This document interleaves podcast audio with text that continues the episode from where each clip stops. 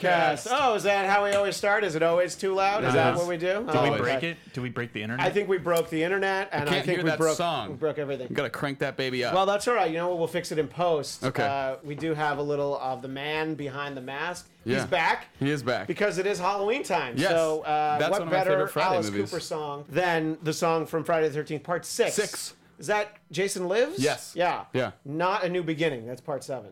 Correct. With the girl with telekinesis. Yes. That's an important distinction to make. Anyway, this is a Bladtcast, Bladtcast 250, 250, and we figured what would we bring people that they don't usually get, getting the chance to look at us. So we're sorry. But welcome anyway. Uh, for those of you that are just listening to the Bladtcast as usual, the audio only version, um, you missed it. You fucked up. But you can still watch it on our YouTube channel, and the link will be at bladtcast.com. But if you're lazy, you can just listen to the audio. And of course, as always, I'm Christian Bladt at Christian DMZ. Next to me is the host of the Motivation Report. Oh, I was like, what? the host Yeah. of the Motivation Report, Yes. Will Sterling at Will Sterling underscore. That's me. And Jeff DeRay, not at Captain EO, but at Jeff DeRay. Mm-hmm. Much less interestingly. while on the road. Host of at Jeff DeRay on Twitter. yeah. making time for us, the host of driving his car while he talks to us at Coltrane Leaks, Coltrane! Hey! Coltrane, thank you uh, for finding some time to be with us. We were going to have you streaming video while you talk to us, but it started to make me really nervous, and I didn't want to cause an accident. I feel like that would have sucked. it would definitely suck. I I was willing to like be the ratings grabber for you, so I mean there was that, but cause that's how I appreciate the show, and I'm willing to make sacrifices. But that that idea was shut down. So what can I do? Yeah, no, you were willing. You were trying to do it, but uh, you know that's how far you're willing to go for the Wilterage. Oh, yeah. which we haven't talked about in a little while. Uh, Coltrane, let's get an update from Will as to the status of the Wilterage, please. Um, still, still, still, grinding. We're looking at it right now. Still, this still is, grinding. This yeah. is it. Yeah. You're, I mean, you guys are still part of it, of course. Sure. But there's no perks yet. And Coltrane is the East Coast contingent. yes. This- He's gonna start the yeah the the Crips or whatever. Which one of us is drama?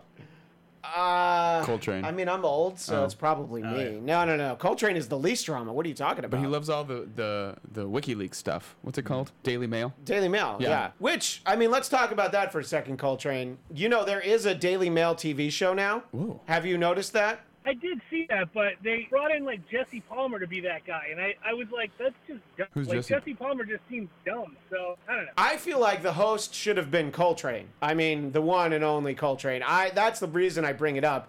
Why would anyone other than Coltrane be hosting that show? I mean, basically because I'm pretty much on point with the Daily Mail. Like that's pretty much where I get all my news all the time. So I definitely feel like I don't know. I'm a bit more involved in it than, than he was. So I would have picked me, but that's just me. That that is just you. And uh, hello to everyone watching live on YouTube in the YouTube chat. Uh, Jason Blair, annoying, uh, anno- well, annoying, but also ignoring all three of his kids.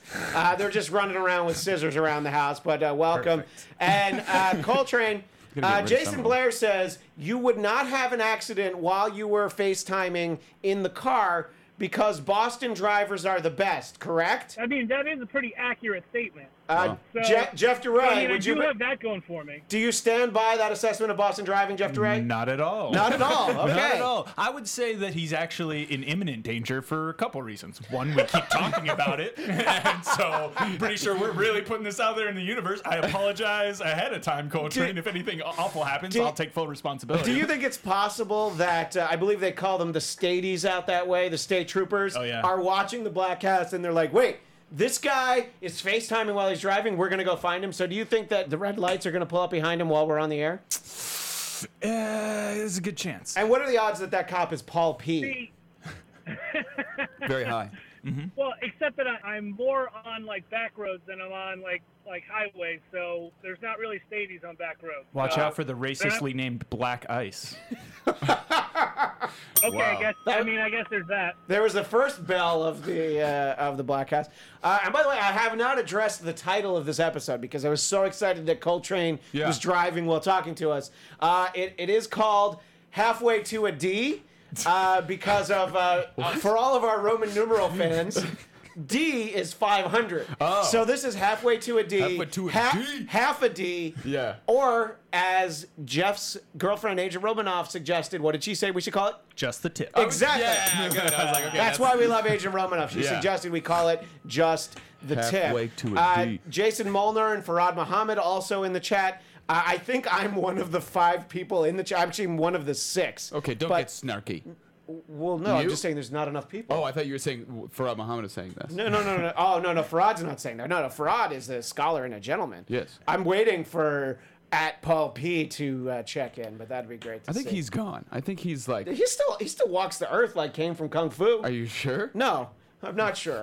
Not not at this point. He might have pissed off the wrong person. Uh, or he's part of the alt right movement. Coltrane, there are so many things that we need to talk to you about. There's so much happening in the world, but we need to start somewhere very important.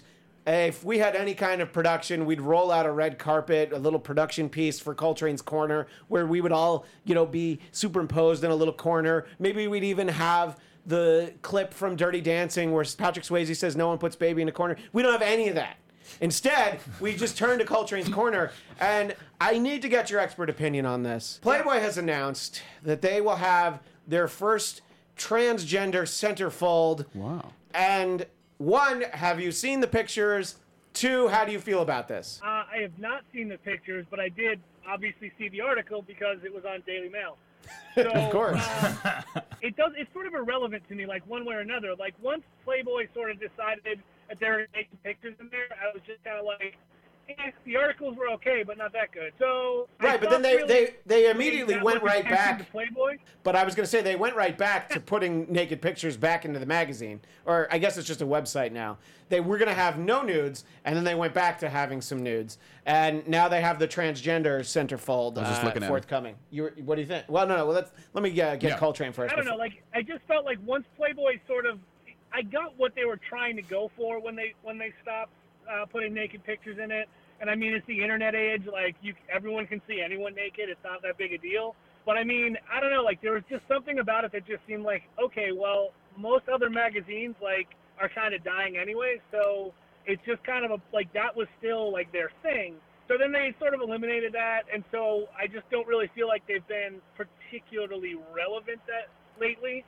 So then I saw that they were putting a transgender model in, and it's like, okay, I just feel like I feel like it's just something that they're trying to do to sort of like get generate some headlines for it because I just I think that they sort of they made a calculated risk in what they did, and I think that it sort of backfired. So now they're trying to, you know, just sort of like be current and see if that helps at all. But I I don't really think that it will. I'm just uh, reminding Will that we're on camera and he's got like all this junk in front of him, which usually when we do the podcast, it doesn't matter. We have all this stuff here. Jeff has the same shit. Well, Jeff can take care of Jeff. Um, but I do agree with your point, Coltrane, that uh, Playboy has not been relevant for the photos or the articles in a while. I just think that when Hef died, they felt like, okay, now we can finally do this. You know, because we're like, uh, this is probably going to push the old man over the edge, but uh, let's hold off on this. Uh, Don't you think to an extent too, like print mediums are already like dying. Right. All True. print mediums, right? Yes. So dirty print medium, which was like used to be like the place you could see these things. Like Got- that was the attraction there. Right. Now you go see like worse versions of the same pictures you can see online in better resolution and all these other things and have access to like an infinite number of better versions of this. So yeah, you've got to be basically going straight for the articles, straight for everything else that made it like a periodical, a magazine. But the Sure. reality is that's dead too. So Playboy's just they're like blockbuster. They're gonna keep trying to like cling for dear life, and they're just gonna fucking die.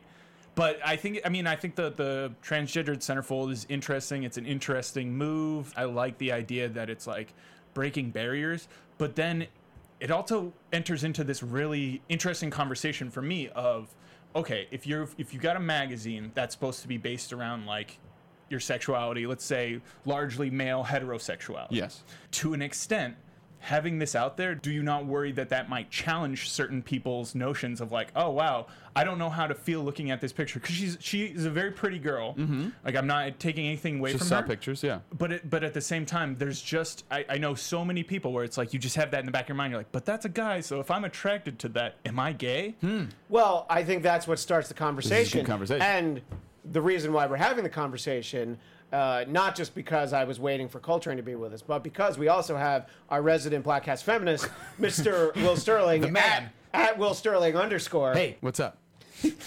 give us your thoughts about first of all what you think about the model because i think look this person and i'm going to say it's a woman now so she's very attractive Mm-hmm. Yeah. i really like her balls but what do you think of What the Her chest balls. yeah thank you thank Oh, you okay. no but th- that's christian bladt who said that at christian gmz will sterling not attributed uh, that quote Yeah. what do you think about the photos which we've looked at which are out there which Yeah. we don't need to roll in here in the Sure. bladtcast we'll let people find them uh, I don't want, I don't want to get sued for using photos.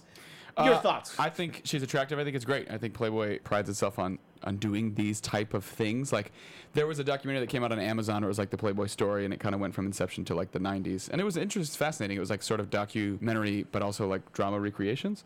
And there's a lot of fascinating things, and I'm sure there. I, I know for a fact that a lot of shitty things have gone on in Playboy because of photographers and people who work the, at the company, and I'm sure there's a lot of sexism and rape culture and all these things perpetuated. But what they kind of s- pushed for themselves more than anything was that they were there to report on civil rights and do all these things for magazines that like magazines weren't doing at the time. So I think for them they also see it as this opportunity to be like, look, this is like us being even more inclusive and maybe raising opening up the questions to like I look I see pictures of this girl and I'm like, she's really pretty, but in no way am I like, this makes me question my sexuality. I'm like, mm-hmm. She's pretty, and I'd look at naked pictures of her, and I'm like, oh, in the book, and I'd be like, great, you know what I mean? Like, but that it kind of stops there. And if anybody feels threatened by it because of that, then it's like you have other things that you need to work on. I the whole question mark of like because I've, I've heard this raised before where it's basically like the conversation I, I've, that I've had is it's like okay as a straight man are you is there some sort of like um bigoted thinking to be like I'm not attracted to Right. transsexuals just Right. like outright based on the fact that they were born uh, a different gender Right. right there's a real question there because I, I think you, sexuality is is an individual experience, right? So everybody's welcome to say they're not into a certain thing, and, Right. and no one should have the right to be like, "How dare you?" Yeah. But at the same time, it's like obvious right from the get go that that's a small-minded statement because like we just saw a girl who is very attractive. Yet I still, in the back of my mind, I'm like, I don't think I would try to have sex with her because I would, st- I'd be caught up in my own.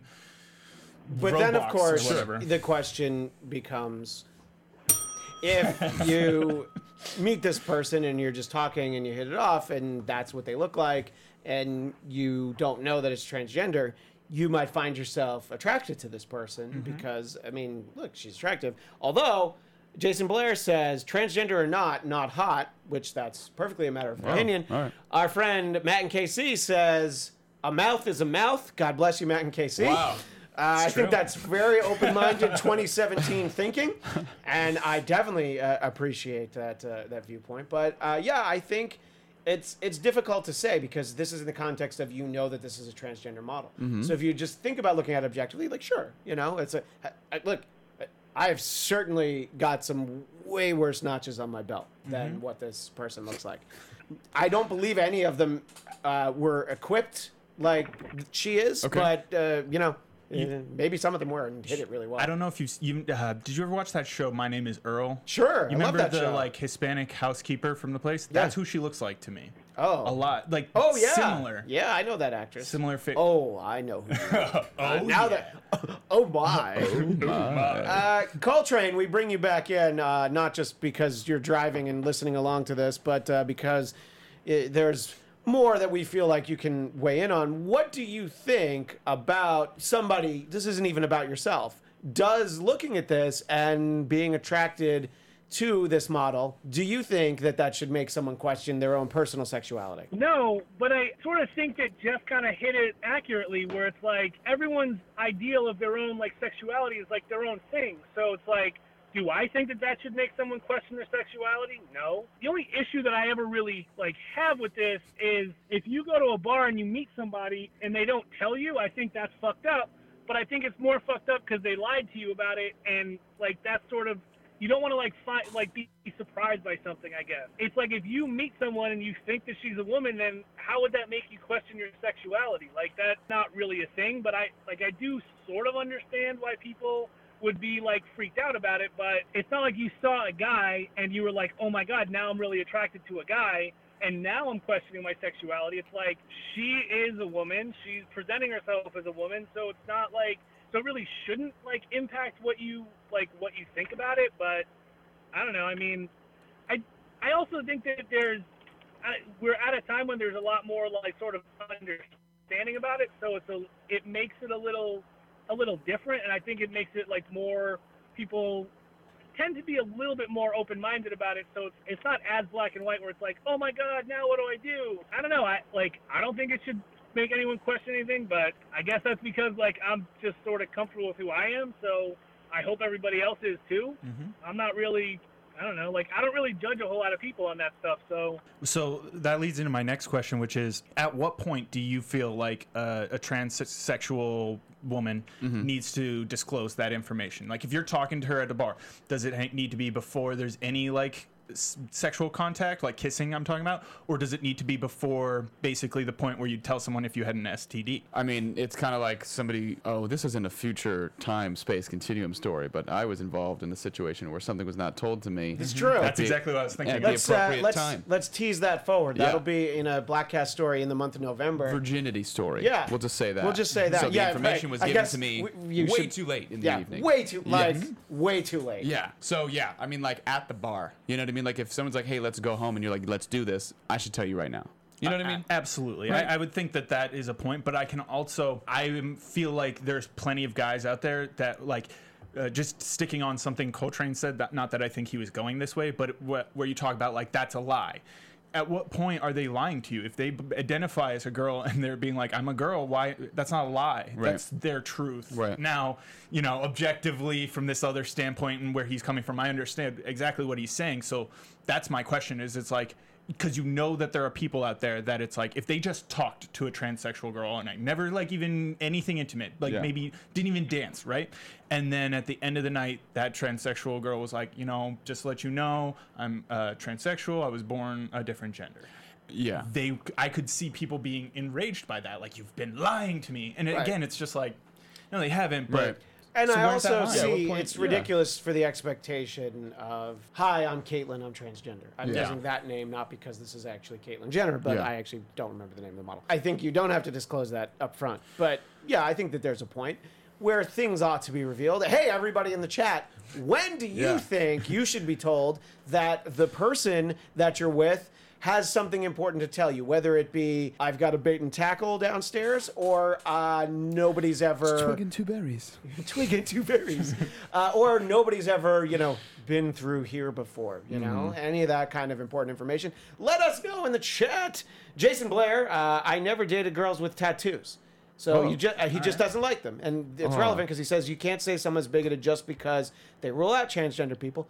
You don't have to say that. They could be, but that also just might Yeah. not be what they're into. Of so course. yes, Doesn't it's not bigoted. automatically that. No. somebody who's bigoted towards gen- transgendered people will not want to date transgendered people. That's true. It's kind of a square rhombus situation. I don't believe that I'm a bigoted person. Not interested in dating transgender people. That's fine. Yeah. Right. No, absolutely. So people feel put up against the wall and they're like, "Well, what are you trying to make me feel or do or say or think or whatever?" It's like Nothing. Nothing. You just do whatever you want to do. Uh, Matt and KC, God bless you. He says uh, before second base. So once you get to second base, that's the time. Okay. Hey, I'm transgender, or hey, I'm a virgin. I mean, I, that seems like a pretty reasonable position to take, I guess. Yeah, but I mean, just I because you're agree, touching Coltrane. fake, fake boobs, really? Like, I mean, who? Let's by uh, uh, who here has touched fake boobs? me. uh, uh, my hand. Oh wait, all Yeah. three of our hands All are up. three of our Yeah. hands. Yeah. What Well, you Coltrane? Oh, you video. you banged a stripper, so obviously you touched yeah. fake boobs. Yeah. I've touched more than one pair of fake boobs. I thought you were gonna say I've touched Actually, more than I one. dated a I girl who only touched one. I refused to touch the other one. Whoa, whoa, whoa! Stop down. Say that again. I dated a girl who was in Playboy back when she was like 18. She was 18 when you Look her dated up. Natasha Tameka. Wait, Natasha? another- No, not this Natasha. Oh, different Tama- Natasha Natasha. You Tameka. dated two Natashas? Yeah. It's like every time I'm on a And dating app a and then Nicole Sasha. pops up, I go, nope. the other Natasha went by Nat. So Oh, and this is one goes by Samika? Tasha, right? Yeah, Or to some- Natasha or Tasha. How do you I just call it? her Tosh, Tosh. you call her. Tosh 2.0. Natasha Tameka, T A M E K A. So uh, your point about fake boobs, though. Okay, I'm just saying, like touching fake boobs seems like a like even if I knew you were a transgendered like woman, I would touch I would touch your boobs just for the bit. Be like, oh, let's see how they feel. Like, let's see how that job went. Obviously, you would ask first and say, "Hey, do you mind if I see what's going on? Because I want to, you know, maybe maybe you want to get a pair for yourself." Oh yes, congratulations to Jeff DeRay on Natasha. What's her name? Damn, Tameka. Tameka. She so was make like sure you six feet tall, big girl. look at you. How'd you not get lost in there? Uh, oh, oh, yikes. Coltrane, we've talked about fake boobs at great length on the Bladtcast over the years, but on the occasion of our half a D, I think we ought to really uh, revisit the topic. Do you have a preference? Real boobs, fake boobs? Uh, are you indifferent? I mean, I like real boobs better, but I mean, I'm not gonna like turn a girl down because she's got fake boobs, you know? That is the correct answer. Thank you. yes, uh, I uh, certainly prefer. Uh, obviously, now I'm completely off the market. Sorry, ladies. Hey. I'm not uh, not looking for anything. But uh, you know, when I, when I wasn't, I wasn't like, all right, well, I'm out of this situation because these are not real. I am not gonna keep this going. I cannot believe she lied to me. But it does sort of continue on that conversation. They don't need to disclose that they have fake boobs, but you know, at some point, depending on the size that they've gone with, you might not know right away. You That's know, true. if they're triple G's, you're probably like, those aren't real. But if they Mm-hmm. are, look out. See, like to me, I'll take uh, I'll take a pair of fake boobs over certain pairs of natural boobs, like Small? o- oblong nipples, um, Double real A's? hangy hang hang gliders, women Hang over a, gliders. Hang gliders. that kind of stuff. I'll take I'll take fakes over those. Okay. personally. Okay. Uh, Will, Yeah. um, fake boobs. Was this? This had to be recent, right? Yeah. Yeah. A couple months so, ago. uh, did you meet this person, this woman, and just go like, okay, those are fake, or did you? Uh, I didn't really know until until we were you were right in there. Yeah, so that's what I'm talking about. Is Yeah. you don't always. I mean, look, there are times you definitely know. Right. Uh, but uh, sometimes you don't. And I, you did not feel like this person was lying to you by not No. Uh, saying, disclosing about their fake boobs. Yeah. No. Hi, I'm Cindy, and I Yeah. have fake tits. Right. I mean, I'd be like, Somebody isolate that audio. I'm going to use it every episode. that should be the little thing at That's the, the end. intro. The, the little thing at the end. Bladtcast. Hi, I'm Cindy, and I have fake tits. That should be the little thing at the end of this episode, don't you think? well, you know, they'll probably do something else. Half, halfway to D, halfway to fake double D's. Yeah. Uh, Jason Blair, you'll know as soon as she lays on her back. My man. Uh, if they stay upwards, you know they aren't real. That's true. Yeah, they they they just continue to face. Mecca. Unless she's in her early 20s, then they still stand up. that's true. Yeah, see, you know what? That's a really important point, Coltrane, and I'm so glad you brought that up uh, because we also it's been a while since we visited the topic of you know 20 something breasts, and yeah, they do tend to uh, stand up better. They're nice Um, so far. Will, what do you think about breasts in their 20s? They're great. Yeah, that- I feel like you've uh, you visited with some of those recently, and I I'm not uh, talking about in the last 24 hours. I'm talking about more in general. Mm-hmm. I Uh, visited with Will's breasts in the last 24 hours. well, and when we talk about stay- Halloween, we will see right that up, yeah, Uh, Will and Will did not put the tape over the nipples. he was just showing. I just, I was like, let it all hang out. let it all hang out. Well, Yeah. yeah, exactly. Which was great for the theme of your costume, which we'll talk about in a little bit. Yes. Coltrane, you're so wise. That's the kind of knowledge that we don't get when you're not driving while you talk to all of us on the Bladtcast. Uh, and how Matt and KC agrees with Jason that he's correct about uh, you know when they're fake. Um, well, I think that this has been a very fun conversation, but now it would be time. Whoa, go ahead. You also know because they can't lay on their stomach without a pillow underneath them. Oh, was that, that's a thing. hmm It's too painful. Um, Will, I need to ask, why is she laying on her stomach? She just, that's what she told me when she was on her stomach. Oh, I thought that. Uh, Sex. Christian.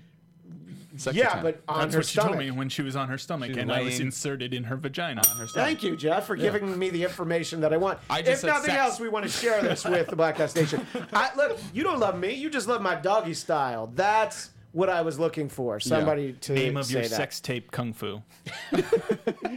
Jeff's kicking cans all over the place. Kicking the can down. The, we can't keep kicking Yeah. the can down the road, guys. That we've been kicking Bladtcast 250 down the road for a while. Long time. It's a long time, and we're here. I, can't believe it. Half a Uh, well, before I bring it down, the conversation I was going to get into, Coltrane, think back to the earliest days of the Bladtcast. Did you only do it because you were afraid that I would want to fire you if you didn't hang around to talk to us? I'm going to ask Will the same question. That's not just for Oh, you. I didn't feel that. No, I genuinely like you guys, so it it was fine. Like hanging around to like do the show was fine. Yeah, I thought so. Just fine. It was just fine, but no, it was fine. Uh, there, I mean, I had a good time doing it. Like I wouldn't have done it if I. I would have just like made an excuse as to why I had to leave if I didn't want to Like stay. Bujenski? so I, Yeah. I thoroughly enjoyed it. I like Well- you guys. Well, and and and we are hashtag Team Coltrane. Uh, Bujenski did not enjoy doing it, but he would just like leave the studio, and then I'm like, oh, I need something from him, but I'll have to wait. Yep. Um, and then Will, you enjoyed uh, Yeah. doing the podcast because the podcasting seemed relatively new back in. What wasn't that new in 2013? But it's still, you know, started? now it's like everybody has like podcasts that they listen to. I mean, yeah. Also, everybody has a podcast Correct. except Jeff. Jeff. The EO cast. It's in the works. We we do one episode every ten years. Oh, and, and you just haven't done the first one yet. Uh, yeah, I mean, I, I thought it was fun. But Jeff, you came into a new situation mm-hmm. where you were replacing someone, and you also had another job to get to. You've probably felt pressure to like, oh, I have to do the Bladtcast as part of my job. It, it was never. I mean, I, basically, it was one of those things where when I took over the job, yes, it was very much made out as like one of my responsibilities. Yeah. But it wasn't made out as like a, oh yeah, and then you got to worry about doing this fucking podcast. I'm thing." surprised that Bujenski didn't sell it to you like Well, he, that. I mean, he wasn't thrilled about it. He was just like, "Oh yeah, and then you'll have to stay for this thing." I always Right. just try to leave But- by this time. You just tell them that you have to go by Yeah. this point. And I was like, "Okay." And I, He always hated I, and we were happy. He still hates us. Yeah. you he know. just he he had no interest in participating in the podcast because it was like David would only either want to like make jokes that made Coltrane extremely like uncomfortable. very true. o- or he wanted to just like completely check out check out finish his like post show work because that's the shitty part of being like the tech op is Yeah. you always have so much shit to do after Yeah. the show's done Yeah. so it's like everybody else is like all right we're gonna go have fun and do other things you're like but i'm gonna be here for another hour can you guys like wait yeah. Uh, yeah, and by the way, for those of you that have jumped ahead to Bladtcast 250 to watch it live, uh, there's a great story that we tell on Bladtcast 249 about visiting with Liev for the first time in quite a while. Yeah. And um, spoiler alert, we made him cry, yeah. but not in the good way. Yeah. Actually, it was in a good way, but not teeth. not in the dirty way. Too much teeth. Will Sterling. Um, but uh, Jason Blair says, "Did Christian have the pull to fire people at Westwood One?" I was not the one to do firing, but if it was time for someone to be let go, I definitely steered it in that direction. Who had the conversation with the Swami? I was in the room, Oh. but uh, Max Krasny from Westwood Oh, yeah, One. yeah. Yeah. was, was that like bart by the time i came No, Max was the basically West Coast Bart is the best way to explain who he West was. Hey dudes, yeah, we gotta let the Swami go, okay, buddy? Jeff had never met this person, but actually I think Max was still there when you worked, but you Yeah. didn't go across the street. Um, uh, do you think that? Uh, what do you remember about that situation, Coltrane? The Swami. I mean, listen, you know, he was a nice enough guy. He was just kind of incompetent. But it was like, but he was like that guy that he made a mistake, and he made a pretty big mistake. And I, I kept trying to like get him to like kind of acknowledge it, and he kind of wouldn't. And so it was just like, okay, bud, um, whatever. And so like, he was just he for a while you just sort of think, okay, it's going to take him a little bit of time to sort of like get in the groove, but then you just sort of realize, nah, he's he's not really that good at this. Yeah. He's Yeah. um he's what one might call a little incompetent when it comes to this sort of a thing. See Well, what actors all the time. It didn't See really work out so well for him. was Uh, he just like slow thinking So or I'll, slow I'll moving use I'll use some uh, slow thinking, slow moving. Yes, and he also like didn't play well with Dennis on the air. Like he was like he didn't want to embarrass himself by saying something, so it was bad. Uh, I knew we were in for trouble when his resume had three smiley faces at the bottom. I wish that was a joke, but it's not. Didn't he delete an entire show, or he lost an yeah entire so show? Yeah, uh, that's there's a couple instances so uh, there was a pre-taped show Mm-hmm. where we would pre-tape the Dennis Miller show we're talking about. I think most people know, but just in case they don't, the nationally syndicated Westwood One uh, Dennis Miller show. Uh, uh, he was a an interim uh, board op between Sabes and Liev, and he did not last very long because he was indeed not good at his job, and he would record pre-tape shows, and the first time he did it, he didn't record my mic, and Dennis talked to me, so he had to edit in a way where it didn't make any sense what Dennis was talking about because he just took out the parts where he's like, "What do you think, Christian?" And then Dennis just moved. He jumped around topics. So I was like, "All right, well, I'll talk to him about that." And then we pre-recorded a show that he lost. Yeah. Uh, but it wasn't a great show. I mean, it was it was an interview with that musician who did the song "The Streak." The uh, I forget that guy's name, and I'll have to look it up. We If had some great guests on that show. we sure did. Those That's why I wasn't that upset about. It. Uh, oh, I almost had it. Anyway, and so he lost that show. It was one of those things that the publicist was like, "Can you send me audio to it?" I was like, "Sure thing," and just never followed Gone. up. Just gone. And uh, so there was that, but then he on a pre-taped show there was a curse in it, and Brett Ray Stevens was the the uh, Oh, yeah. the musician. I'm using air quotes for those watching on YouTube. The musician, and he lost the uh, interview. I'm sorry, Dennis Miller fans who maybe are learning for the first time that Dennis talking to Ray Stevens is something they never got to hear. I heard it, and uh, that's all it's that like really matters. it's like the lost Doctor Who like episodes. It's like in a box Yeah. somewhere in like South Africa, like a reel of yeah, it. we'll find it. Yeah, we said we in one said, of those crates along Yep. with the Ark of the Covenant. Yeah. in that giant Yeah, and, and by the way, listening to that segment will melt your face, especially if you're a Nazi. But uh, yeah, so he he edited us. So he uh, so he mar you know on.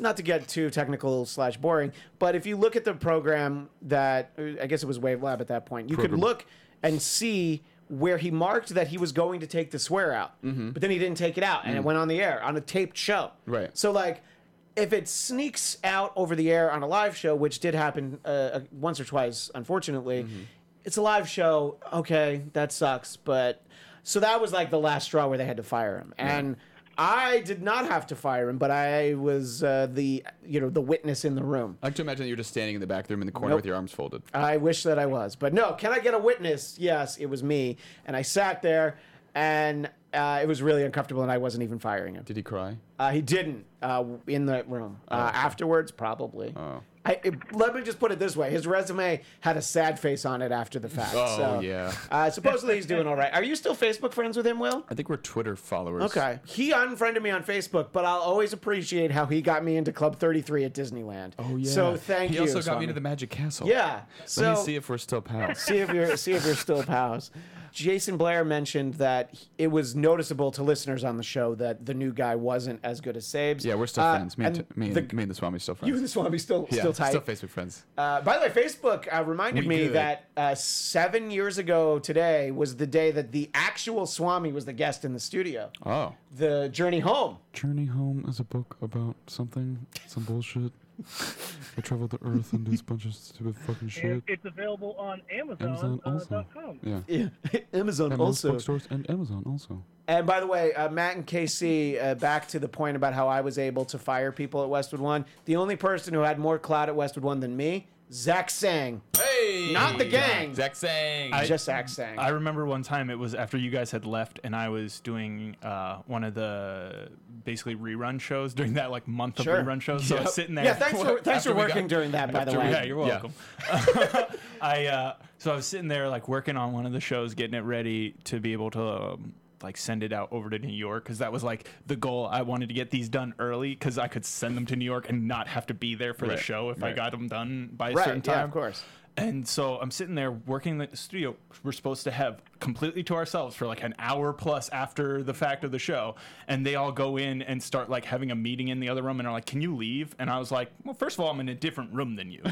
Second of all, you don't have the right to be in the studio. It's still our time. Right. And I'm doing work for a show. Yeah. Versus you guys just having a bullshit meeting you could do anywhere. Yeah. A Like, show that people you. actually listen to, not Zach Sang and the gang. Still on? Uh, probably. Why don't you look him I'm up gonna and Google we'll uh, find out if uh, Zach Sang is around. Uh, Farad Muhammad with a great comment. How about we focus it on ribs? And that's absolutely true. I definitely agree. We should really talk more about ribs. By the way, uh, Coltrane, how's the driving right now? Uh, is everything? Uh, is it uh, smooth sailing? Is there traffic, or you're doing all right because you're on the back roads? I mean, I'm doing all right. It's been raining a whole lot here, so it's really wet out here, but not like LA wet. People can actually drive in the rain out here, so it's still good. You know what? It's uh, it is a good point. Uh, I, I might be uh, uh, hard on Massachusetts drivers, but uh, people do do know how to drive in the rain in a lot of other places in the country. It's this not is even not one of them. necessarily the drivers as much as the roads that are the problem in Massachusetts. Because like Boston itself, the the streets are literally former cow paths. That's why they don't make any sense. Because it used to just be the way cows walked through the city. Uh, Still going the show. Zach Sang and the the gang Zach still Sang going. Show. It's just oh, and so the gang is no more. The Same gang show. has the gang right disbanded. now is these three people, I assume.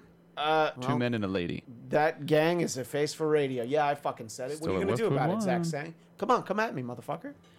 Zach Sang's one of those guys like that dude that I like uh, cornered after he flipped me off.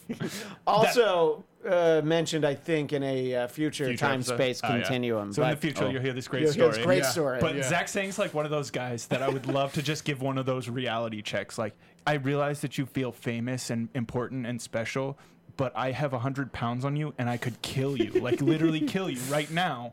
And you have nothing you could do to stop that from happening. Like, Yeah. just remember in life, no matter like how important and rich you are, don't be a douchebag to somebody that could actually murder you right then and there. right then and there. Death is imminent. Yeah.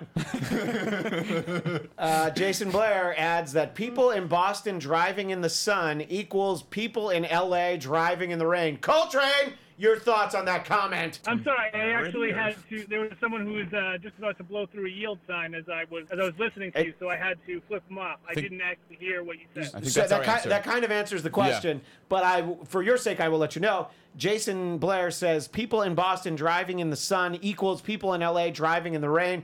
The person blowing through the yield sign seems to uh, make it that uh, he's onto something with that. in fairness, but here's there are two things that I would say with that. One, I was old. Second of all, I did not stop because I was completely aware of the situation. So I slickly maneuvered around the whole thing, and I am a okay. And I was man- and I managed to flip them off as well. So this is what I'm talking about. I, as a Boston driver, know exactly what I'm doing, so I can make moves and be okay, even though like other people are, you know, less okay. It's a, it's all about that confidence that you mm-hmm. have in your ability to drive. It's like Swagger. in California, somebody like comes to like cut you off on the highway, and everybody stops in the entire fucking lane for oh, like Yeah. three miles. In Boston, that person comes to like swerve in, and everyone's like, "Ha, suck a dick," and they just like close it off, and then that person still finds a way to like force themselves through, and you're all just like, "That's driving in Boston." Great. Or no traffic. in keeping with the theme of the episode, suck half a D. Suck half a D. Suck half a dick. Yeah. Half a dick. Is that like Hedwig, Hedwig and the Angry Inch style? or- And I don't, I don't get the fascination with that. I saw that movie and I was just like, oh, this is uh, not good. I don't and know then what went it's on about. Broadway and it, it like took the world by storm. Uh, but it's Broadway and it's probably just not for me. I Is it a guy named Hedwig who has an inch long penis? It's so You Hedwig and the Angry. it, It's yeah. like a East German, like during the um, before the fall of the Berlin Wall, Yeah. and basically there's a guy who had. Uh, that was going to be turned into a woman, but they left like ha- an inch of his dick. So he basically like had most of his dick chopped off, and Wow. has this angry inch, and becomes this like semi-tranny lead singer of this band Hedwig, Hedwig and the Angry Inch. Okay. And it started off as like a Broadway play, and then they brought the person who originally played And Hedwig then they made in it to a play the movie, and then they made it a Broadway Yeah. show again with Neil Which- Patrick Neil Harris. Patrick Yeah, Harris, which was like worse than the original one. But Yeah. it, wa- You we pretty studied much- it in a you class. summarized it's, it, It's yeah. interesting, but I, I completely agree with you in the sense that like if you just, it's one of those movies that unless you know you're getting into something like that.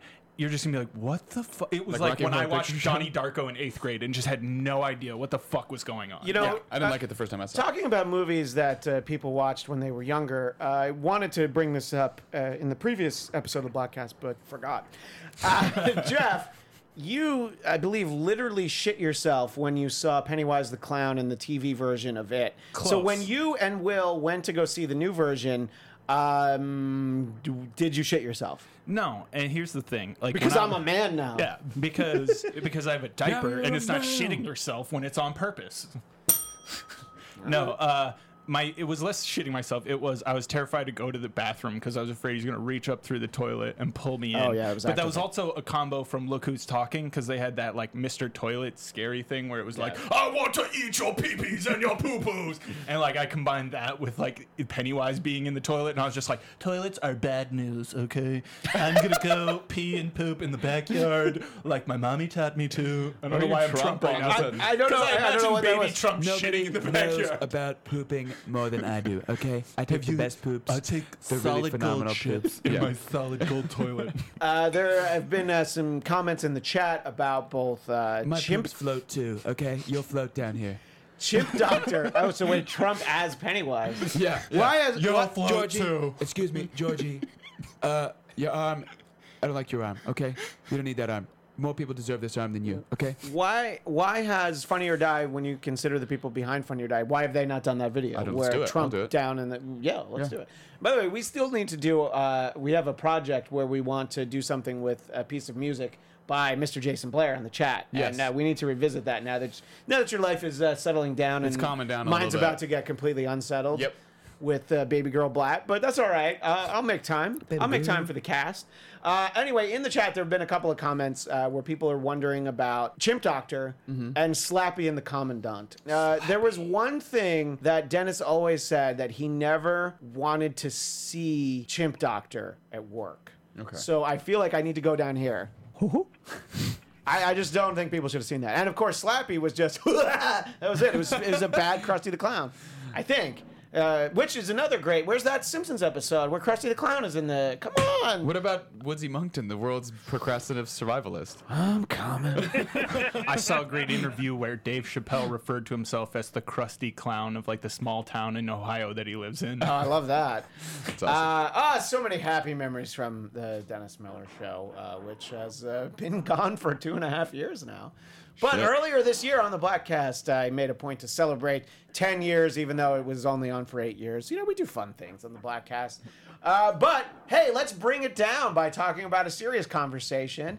And I want to know, Coltrane, uh, you you first, your thoughts as we hear allegations against Harvey Weinstein. So as we hear that, I want to know what you think, and then we'll, there's obviously a lot more that we've gotten since then. But I I'm interested in your take on that. it's just one of those things. It's like it's sadly you're not surprised by it when you find out like some of the people that were involved. You're like, wow, that's crazy, but it's just you're not surprised by it. Like I'm never surprised when I hear any of this stuff. The fact that it's like kind of blown up as much as it has, in one sense, it's a good thing, obviously, because no one deserves to be treated that way.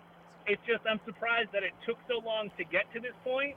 That's sort of what I think about it, but it it's also like I knew I was friends with a girl who was an actress, and we had conversations sometimes about some of the stuff that went on, and I was just like, I hate that you have to go through with that, and it was like almost as she was resigned to it, and it was also sad that I, that she was resigned to it, but then it's just the whole thing. It's like that system just sucks, and it's unfortunate. I mean, I'm surprised that it blew up as fast and as big as it did, but you hear allegations all the time. Like I didn't, I hadn't heard them specifically about him, but I definitely have heard about like you know allegations about people in Hollywood. So I wasn't really surprised by it. Yeah, uh, Jeff, your thoughts? You. Well, I, first question was t- for all you guys. Have you guys heard the allegations against Louis C.K.? I have uh, briefly, yeah. heard that now, and I'd heard rumblings about it before. Uh, but we'll, let's talk about Harvey first. Let's Yeah. just focus on that. Can we focus it on Harvey? Well, the reason I, s- I- I brought it up was only Sure. to say that it's like my, my unfortunate perspective on these things is always like kind of yeah no shit like i'm very much aware of the fact that like rich and powerful people are disgusting awful human beings that Yeah. do disgusting awful things to other people because they feel they have the power like i didn't even really watch it but just like i, I watched the very beginning of that phil spector movie last mm-hmm. night on hbo before i fell asleep and The just Pacino one? yeah, and just the idea that Phil Spector was like this rich, famous, important musician, right? Mm-hmm. But it's basically he got so old and weird and creepy that he had to put guns in women's mouths to get them to go home with him so that he could sleep with them. And I, I just feel like with all this like weird, powerful uh, celebrity and money mixture that you get these really fucked up situations where you have like these unfortunate not really realizing what they're getting themselves into girls that are like oh you're famous. That's interesting. Like that's a story. I mean i don't think all these other awful things are going on. Those are just stories. And then you get you put yourselves into these situations and it's almost like i mean everybody's been in a situation where you don't say no to something that you want to say no to because you're just feeling like what the fuck's happening here? So I'm like, look at the accusations by Corey Feldman and Corey Haim from years ago. Like, Yeah. you think that misogyny is the worst thing that's happening in Hollywood? I doubt it. I, there's probably some really awful, fucked up, pedophilic, the guy Well- from Beetlejuice. Shit going on every day. Oh, Well, But I'm let just me, saying- I have to explain that because uh, the guy Jeff Jones, who's in Beetlejuice, and also was the bad guy in Howard the Duck. He's the principal in Ferris Bueller's Day Off. Uh, that's a fairly well known, at least at the time it happened, that uh, he had some allegations, and I don't know that he served time, but uh, there were some pretty serious allegations to that guy. So when you say the guy from Beetlejuice, I Yeah. need to specify which guy that is. Yes, okay. Uh, and it's the creepy guy who unfortunately does look like he'd be a and child from molester. what, wasn't he in My Parents Saved the World or whatever that movie uh, was? Mom and Dad Save the World, yeah, with uh, I believe our friend Jon Lovitz. Hello. um, but yeah, I, and I agree. I mean, there, there's that. Uh, look, the, the Harvey Weinstein stuff is terrible. I'm not saying that, and you don't want to compare different kinds of terrible and saying something is like less terrible because this is worse. But even before I was a parent, the idea of people who prey on children, especially, you know, in Hollywood, it seems so easy and it's so rampant. And I don't like uh, to hear about it, and because it's true, and you know it's true, and that's the thing. This is all terrible. Uh, have you been watching any of the Menendez uh, show I have not watched it's, that. It's Is it really good? good? It's Yeah. very well done. And um, just, sorry to keep belaboring different points, but in the in that show, there's the whole thing where the judge is basically like refusing to hear testimony because it's just too much for him. It's like Right. child abuse and and sexual abuse of children and all this stuff, and he's just like, nope, you're beating a dead horse. When it's just like. We all have this propensity to not want to hear about it mm-hmm. because it just makes us so uncomfortable and so upset that to an extent that's our complicity. Like that's why this shit is happening everywhere around us because we don't want to know about it. You hear a sto- story like that and your first reaction is like i really hope that's not true and you feel like that's a good reaction because you're like well i hope that didn't happen to that girl. But let's be honest like half that reaction is i hope that's not true because i don't want to have to deal with my feelings of oh somebody i thought could be a good person is really a monster mm-hmm. Right, and I mean, sort of, if you look at the high-profile things like Michael Jackson, there are a lot of people that are just like, I, I don't want to hear that. Right. I don't want to believe that, and uh, you know, I mean, he sure paid a lot of money. That's all I'm gonna mm-hmm. say. And cosby Listen, uh, Jeffrey, I was just about to say, don't bring me into this conversation, you see, because it wasn't something that I planned to do. It just sort of, we were going out for some drinks, and Theo, and Rudy, and. Ah! That Yeah. was his testimony. He that just was his started going, testimony. Yeah, Camille My wife, to- come. You don't know. but look, that's the point. You know, beloved TV dad, and you hear that. you Ruined know? my and- childhood. yeah, and there you just hear these listen to terrible things about anymore. people, and the Harvey Weinstein allegations are sadly not difficult to believe because one, he's a producer. Two, you've always heard he's a terrible person. Yeah. Just trying to get people to vote for him for his shitty movies for Oscars. Yeah, Yeah. that's right, Shakespeare in Love. And movies that shouldn't have won win because it's like, oh my God, it's Harvey. I'm Right. afraid of him. And so you take it to another level. No, yeah, these these are things that you're like, I, I wish it was difficult to believe, but it's not. Mm-hmm. And it, it's terrible. And you just, you hear about it and at some point, I guess you get anesthetized to it. You know, it's like when you talk about mass shootings and things like that. You're like, it's another one, and you just can't react the same way every time you hear it. Right. I, I guess the positive thing, and there are plenty of people who have decided that they take this as an opportunity to belittle what people have actually been through. But the Harvey Weinstein definitely opened the floodgates for a lot of people. Just sometimes telling their story or just putting, you know, a little hashtag me too and just saying that yeah, it happened to me. No, I don't want to talk about it, but I just want you to know it happened. And you're just like, man, it's like everybody, you know, that just people doing it on Facebook. I'm like, actual people in my personal life. You know, would have had no idea, but I know because men can be terrible. Sure, It's kind of like, know? well, oh, sorry, I was just gonna say it's kind of like chi- uh, child molestation. Like anytime shit like that came out, like when I was working Jerry Sandusky, Mm-hmm. people I worked with that were just like, yeah, that happened to me when I was a kid, and it's just like people you'd never, you don't Catholic talk about Church, it more, you don't talk about it like beyond these things, but there's just like. There's a lot of stuff that people don't want to talk about uh, that happens to them, be it trauma or whatever else. And it's just like, we're all going through a lot. Like we're all we've all faced a lot of really awful things that none of us want to talk about because we feel like that's the easiest way to like take its power away. Yeah. And I think that that's what we're learning is is is like a big lie that we've told ourselves that, that there's a lot of power in admitting these awful things that have mm-hmm. happened because then you have camaraderie. You have a sense of like, oh, I'm not this like awful weird individual that this one person that had- that had this thing happen to him. Like everybody has these kinds of shitty experiences, and we can all like listen to each other and commiserate and like continue to grow as people. Like everybody that uh, was negatively affected by Harvey Weinstein now has an amazing but unfortunate opportunity to like connect with one another Right. and to to grow like a better, more powerful, like useful community. It's just a matter of like, are we gonna like face these things head on? Are we gonna say like, shit, awful stuff happened. It was bad. We can't f- change the past, but now we can go forward and and shine a light on a positive future. Because if it now just becomes any time that something happens, it's just like another Weinstein. You're just another piece of shit male misogynist, or you're just another this. Then it's gonna turn into the backfire of like, yeah, well, women sexualized too, and I'm just an objectified male, and it's that's not gonna get us anywhere. Right, I agree. Uh, Will, I did want to let you. You were about to make a point. when, Oh, it's, uh, I mean, a lot of people are like, well, why did these people wait for so long? And a lot of these actresses who are high profile actresses like wait this long and do all this kind of stuff. And then uh, society's really good about continuing to turn blame back around on women. Like that's the that's we're so good at that. You know what I mean? It's like Well, and let me come- just interject for a second. I think a lot of people waited so long because they were never going to tell the story. That's what I'm saying. yeah, That's they were gonna be my not going to talk about Right. it, and now it's like, okay, it might be helpful if I mention, you know what, this Right. happened to me too. But Yeah. that, but so they're in such a place where they're so scared, or could ruin their career, or it could just like tarnish all this stuff, and they're just like you feel so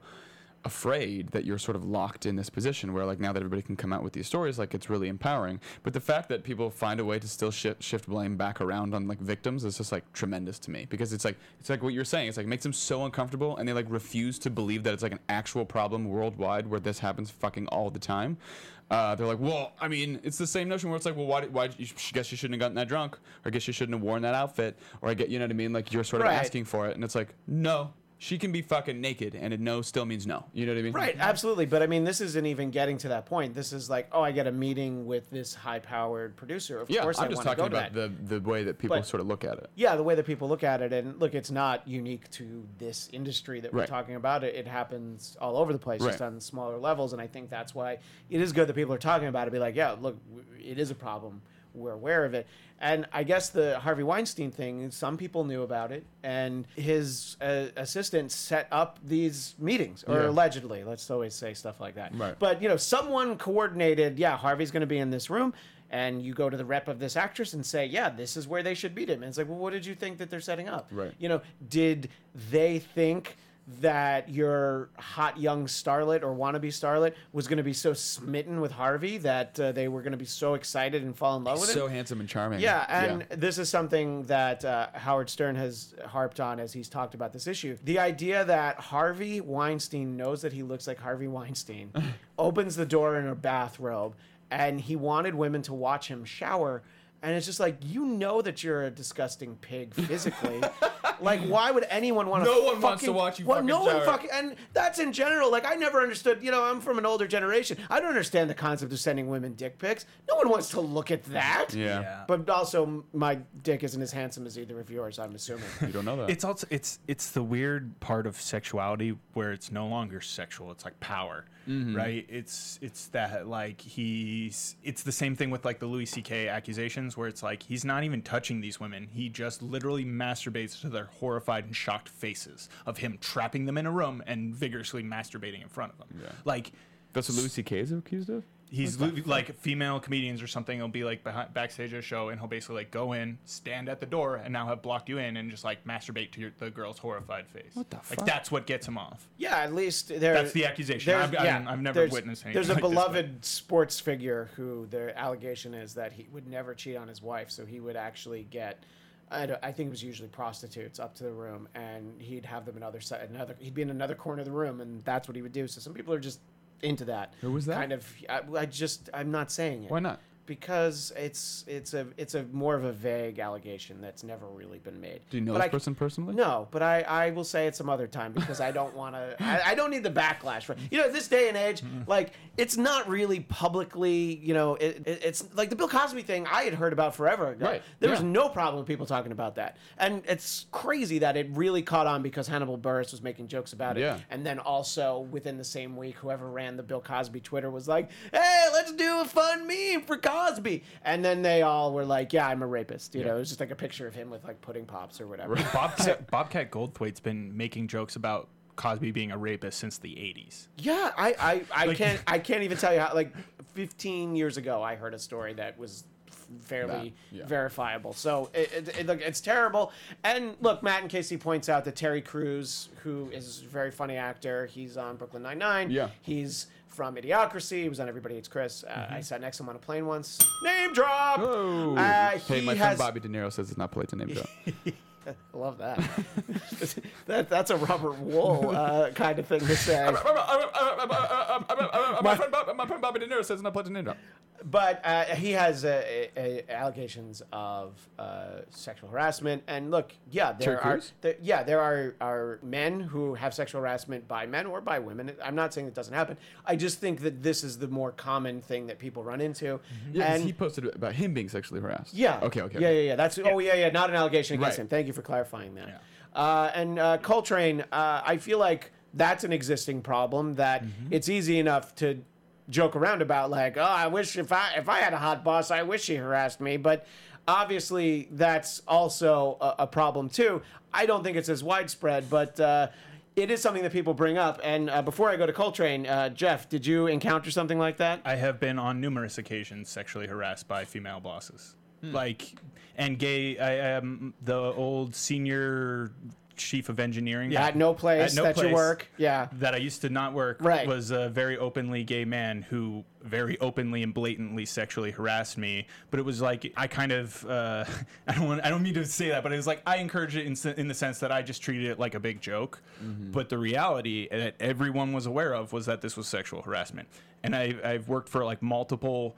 It, it was mostly like the older women, female hosts when I was working in radio, and they would make a lot of inappropriate comments, and they would like constantly be talking about me and like physically and stuff. Like just a lot of like older women that I've worked with and different things. They'll make these comments and they'll like sexualize young men, and we it's just so easily dismissed because like one is a young man you hear those things and you've been told by society it's like oh just be flattered they're talking about how great you are and, I, and I, I never heard anything like that. anyway, continue. What are you talking then- about? I sent you inappropriate texts all the time. yeah, but I want those. but I'm just saying, like, I don't know. I've definitely felt like I've been on the other end, and by no means did I say or do anything about it. I just was, I was uncomfortable. Like I I used to do, um, like not voice acting, but I did like voice acting type classes because that was something I had wanted to do, and I literally dropped out of that whole thing because my coach was just sexually harassing me all the time. Like would try to like make me kiss her, would like constantly like kiss my face and all this Whoa. shit. She's on Rick and Morty and all these things. Like she's a like Allegedly on hardworking- Rick and Morty. she was Mr. Uh, Pancake or Miss Pancakes on Rick and Morty and stuff. Now- she she does like a lot Jeff of DeRay voice alleging acting that. work. I'm just trying to not specify who people are. I'm trying to. I'm trying to pull back from being I didn't say specific. blatant names, but I don't. Yeah, but I mean, it's a it's an IMDb search away. It is a valid point uh, that is being made there, uh, and it does happen. I I believe that there is a lot of sexual harassment on the Bladtcast because you were both so attractive, and not to leave out Coltrane, who I've also sexually harassed on the Bladtcast. I've sexually harassed everyone on the Bladtcast except, of course, for Bujensky. Uh, and yes, obviously now I'm trying to make light of it to pick the mood back up, but uh, Coltrane, that s- sort of issue, let's talk a little bit about that sort of harassment to men by women or also by other men. Uh, your thoughts on how that's probably more commonplace than people are willing to talk about as well? I do sort of feel that way because, and it sort of highlighted in a very generic sense of when like school teachers end up like hooking up with students, and it's like if a female teacher has sex with a male student, it's like, oh, good for that kid, you know, like it, all good, like there's no problem there, because that's sort of again sort of a society thing where that's sort of how we we've all sort of been like trained, but it's like that's still not okay, but it's like considered okay in society. So it does happen because of just the views of men and women differently. Like when it happens to a man, it's much more just like, whatever, dude, like get over it. Like it's not that big a deal. And so most people just don't deal with it. They just, like Jeff said, like you either just sort of like blow it off and just like, uh, haha, whatever, or you just don't talk about it if you're like really uncomfortable about it or something. Like it's just, you sort of let it all go because it's the way that you think that you're supposed to ha- supposed to deal with it. Like you're not it's not supposed to bother you if like an older woman is into you. Like, so what? So like some hot, some older woman's into you. Deal with it. It's unfair that that's sort of the perception and that's sort of how it plays out because you don't because then you you never really grow up knowing like what is like what really is okay and what's not okay. So you have a difficult time understanding like why I should be attracted to this. Like everyone tells me it should be okay that like this hot older woman's into me. Why am I not? And you just sort of like let it go, and so you don't really get a healthy opinion of, of the entire situation. So it does happen a lot more to men than anyone really like addresses, and it would be nice if it if like we did have that sort of change where everyone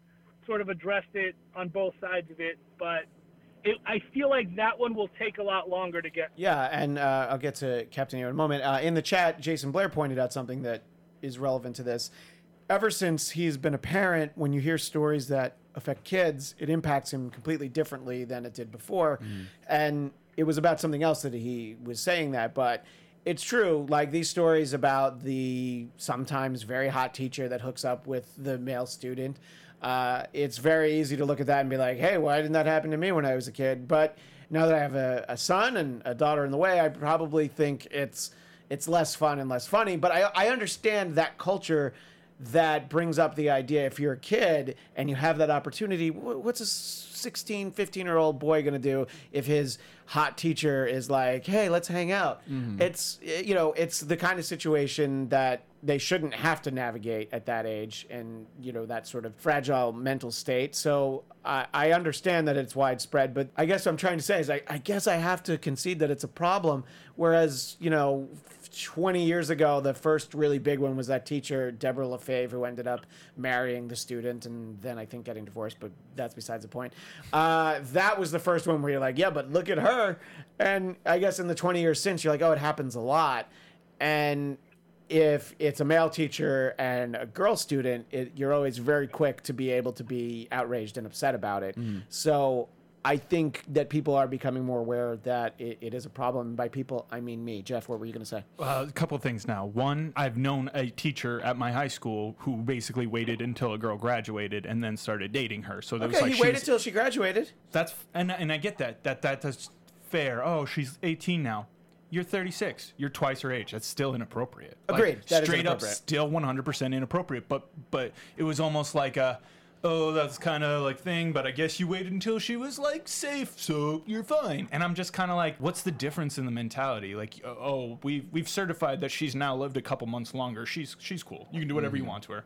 She, she's able to make wise decisions she couldn't a couple months ago. Like that that idea to me is stupid. Uh, two, I think that the reason why misogyny is a lot kind of worse than the gender opposite roles, blatantly, as I was thinking this, is kind of call back to what I was talking about before. Like, and again, it's a, a Louis C.K. joke of like things that a girl has to worry about when you go out on a blind date with somebody you don't know is getting murdered. That's not something Yeah. a guy tends to have to think about. Like it's possible, Right. But it's not a thing. Like there's a long history of guys murdering girls for not having sex with them. There's not a long history of women murdering men. There it has happened, Yeah. But it's just not the same thing. So it's like that's what we, I think we, we forget sometimes is like taking into consideration that this it wasn't necessarily just like sexual violence that was happening to them. That there was like a very real threat that they were worried that if they didn't like act complicitly in this, their life would be over. I there's an interesting st- statistic for an episode of my podcast that's coming out tomorrow. The motivationreport.com? Uh, yeah, and it was that between the years like 2001, 2012, like something like 6,127 women were killed with a gun by an intimate partner, and that was more than the casualties in the Afghan and Afghanistan and Iraq wars combined. So like It's between that was uh, 2001, 2012. So it's kind of an old. So I don't know no, if it's no, been but updated, I mean, but still it's 6,000 still something. a terrible number. Uh, and it's so high and obviously that we're not going to get into gun control but like that there's that element to it but the fact that it's like more than a war you know what i mean? It's like fucking crazy. And it's Yeah. in a relationship scenario. So it happens all the time and it's terrible. before we uh, lighten the mood, uh, the problem that we sort of touched on briefly is, I guess it's wrapped up in two things. In Hollywood specifically, look, there's a, uh very famous director who there are allegations about uh, sexual misconduct with men and also with young boys that are unfounded. And he may have directed some movies that I really like a lot.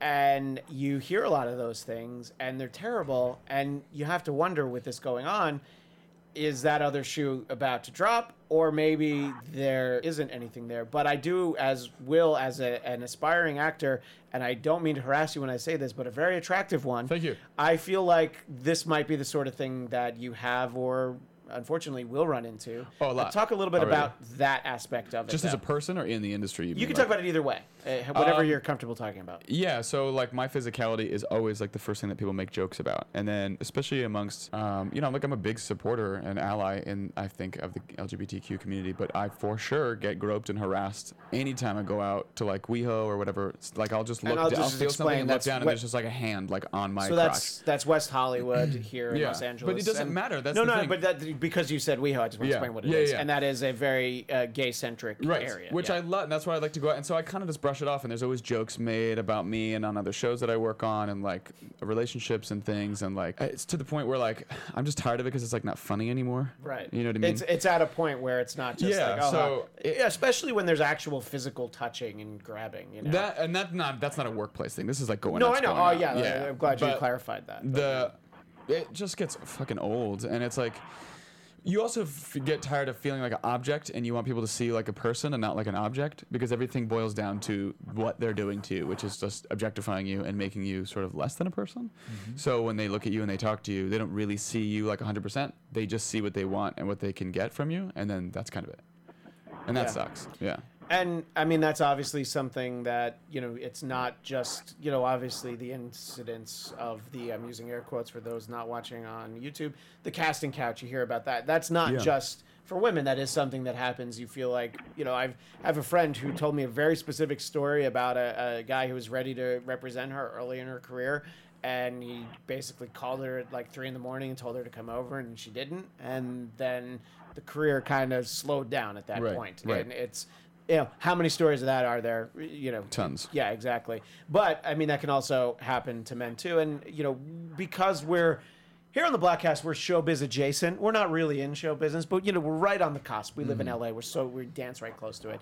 Uh, that's sort of what we're talking about. But obviously, plenty of other industries you you hear these kind of stories, Right. and uh, we appreciate people sharing them with us if they want to after the fact. But at this point, I'd like to try and lighten the mood and ask Coltrane, what do you think is next for OJ? Well, I mean, I, I know that he wants. I I know there was there has been talk of him doing a uh, reality show with Casey, but um, sadly, Casey's parents have said that they will sue her if she tries to do a reality show. So I'm not 100% sure what is uh, next for OJ. And by Casey, you mean you mean the future Mrs. Coltrane, Casey Anthony? I was going to say the future love of my life, Casey Anthony. Yeah. Okay, because you're not going to put a ring on it because you're not an idiot. Damn right. Is the reality show called Hit It and Acquit It? hey Look at that. Wow. Jeff is so quick. by the way, by the way, that that TV show would probably sell. I'm just saying. Oh, that TV show would definitely sell. And anyone who thinks that an O.J. Simpson TV show wouldn't be put on the air, I'm sure that people are just sort of waiting for the right fit, the one that they think, the, the bloody glove. Say it all, it all makes sense. what about that book he wrote if i did it here's how Well, it, it was called If I Did It, and then Fred Goldman ended up publishing it, and I think they changed the title, and whatever money was made off of that book, he got. So They part didn't change it, the title. It just Oh, the- says "I did it" in Yeah, really big right. letters, and in really small type it, says, "if." Yeah, so that's right. I'm glad you pointed that. out. It says I did it, O.J. Simpson, and in, in the beginning there's if. and the. I think that has something to do with why he lives in Florida. I, I don't quite know because all of a sudden OJ gets out, and then there's all this signed USC and Buffalo Bills merchandise that's up there.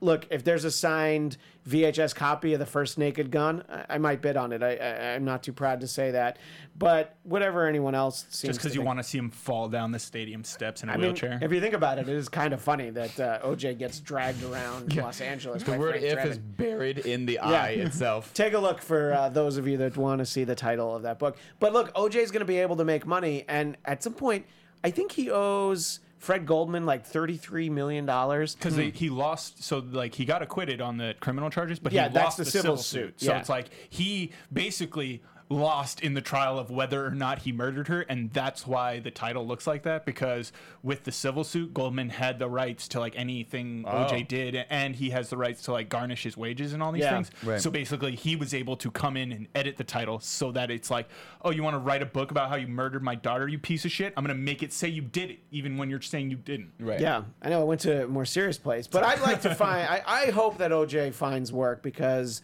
uh, if he doesn't, then he has a lot of free time on his hands. And look what happened the last time OJ had a lot of free times in his hands. He ended up going to jail in Nevada for like nine years or whatever it was. I'm not black. I'm OJ. Uh, I- okay. and by the way, I don't know if anybody set? saw Yeah. it, but there was a great. Uh, I was gonna say, yeah. Did you, did you watch the documentary? which one was that? That's the The E net- ESPN the documentary ESPN the one. No, one. uh, I did not. Coltrane, your thoughts on that?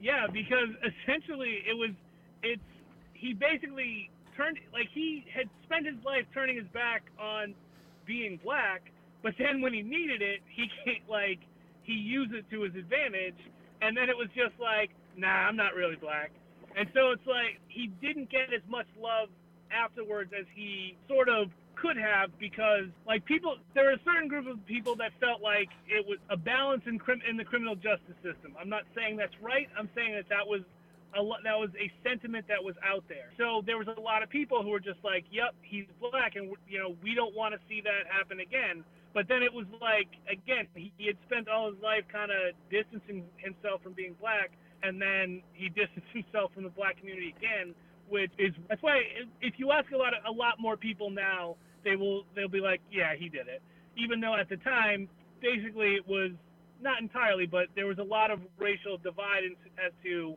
whether or not he did it or didn't. And now it's less like that, and it's because basically like he actively it was just like, nah, I'm not black, fuck that. So the documentary is amazing. Anybody who has a chance, you should really watch. It's like six hours. Yeah, that's- But it's it's really good, and that's the thing I was gonna say. What Coltrane's talking about is like the first two or episodes or so. It's like two hours.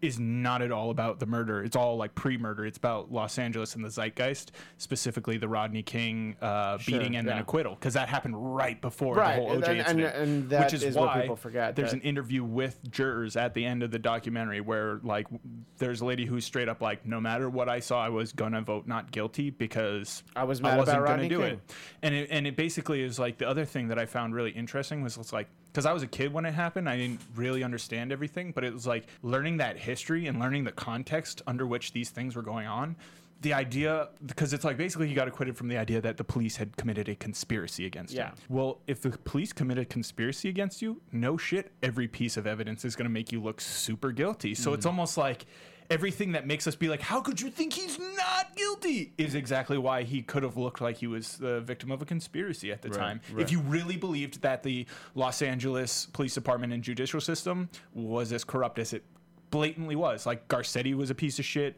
The guy before him was the guy, um, the original leader, uh, AD for the uh, uh, Menendez trial, and he was trying to like remove pa- patient doctor confidentiality. Like the Los Angeles legal system from the judicial and the police side in like the 80s and 90s is basically the worst it was. And and before that, it was just blatantly racist. shining a light on this whole situation by our resident Bladtcast legal expert, uh, Jason Blair, who I know for some reason I think we can't actually call him that. So, a guy we know in the chat is uh, saying, I know why he lives in Florida. It's a legal reason. Florida has the largest homestead exemption in the country. The homestead exemption is the base amount you can keep from debtors to maintain your existence. And that's why CEOs always move to Florida and buy a mansion right before the company goes down the tubes.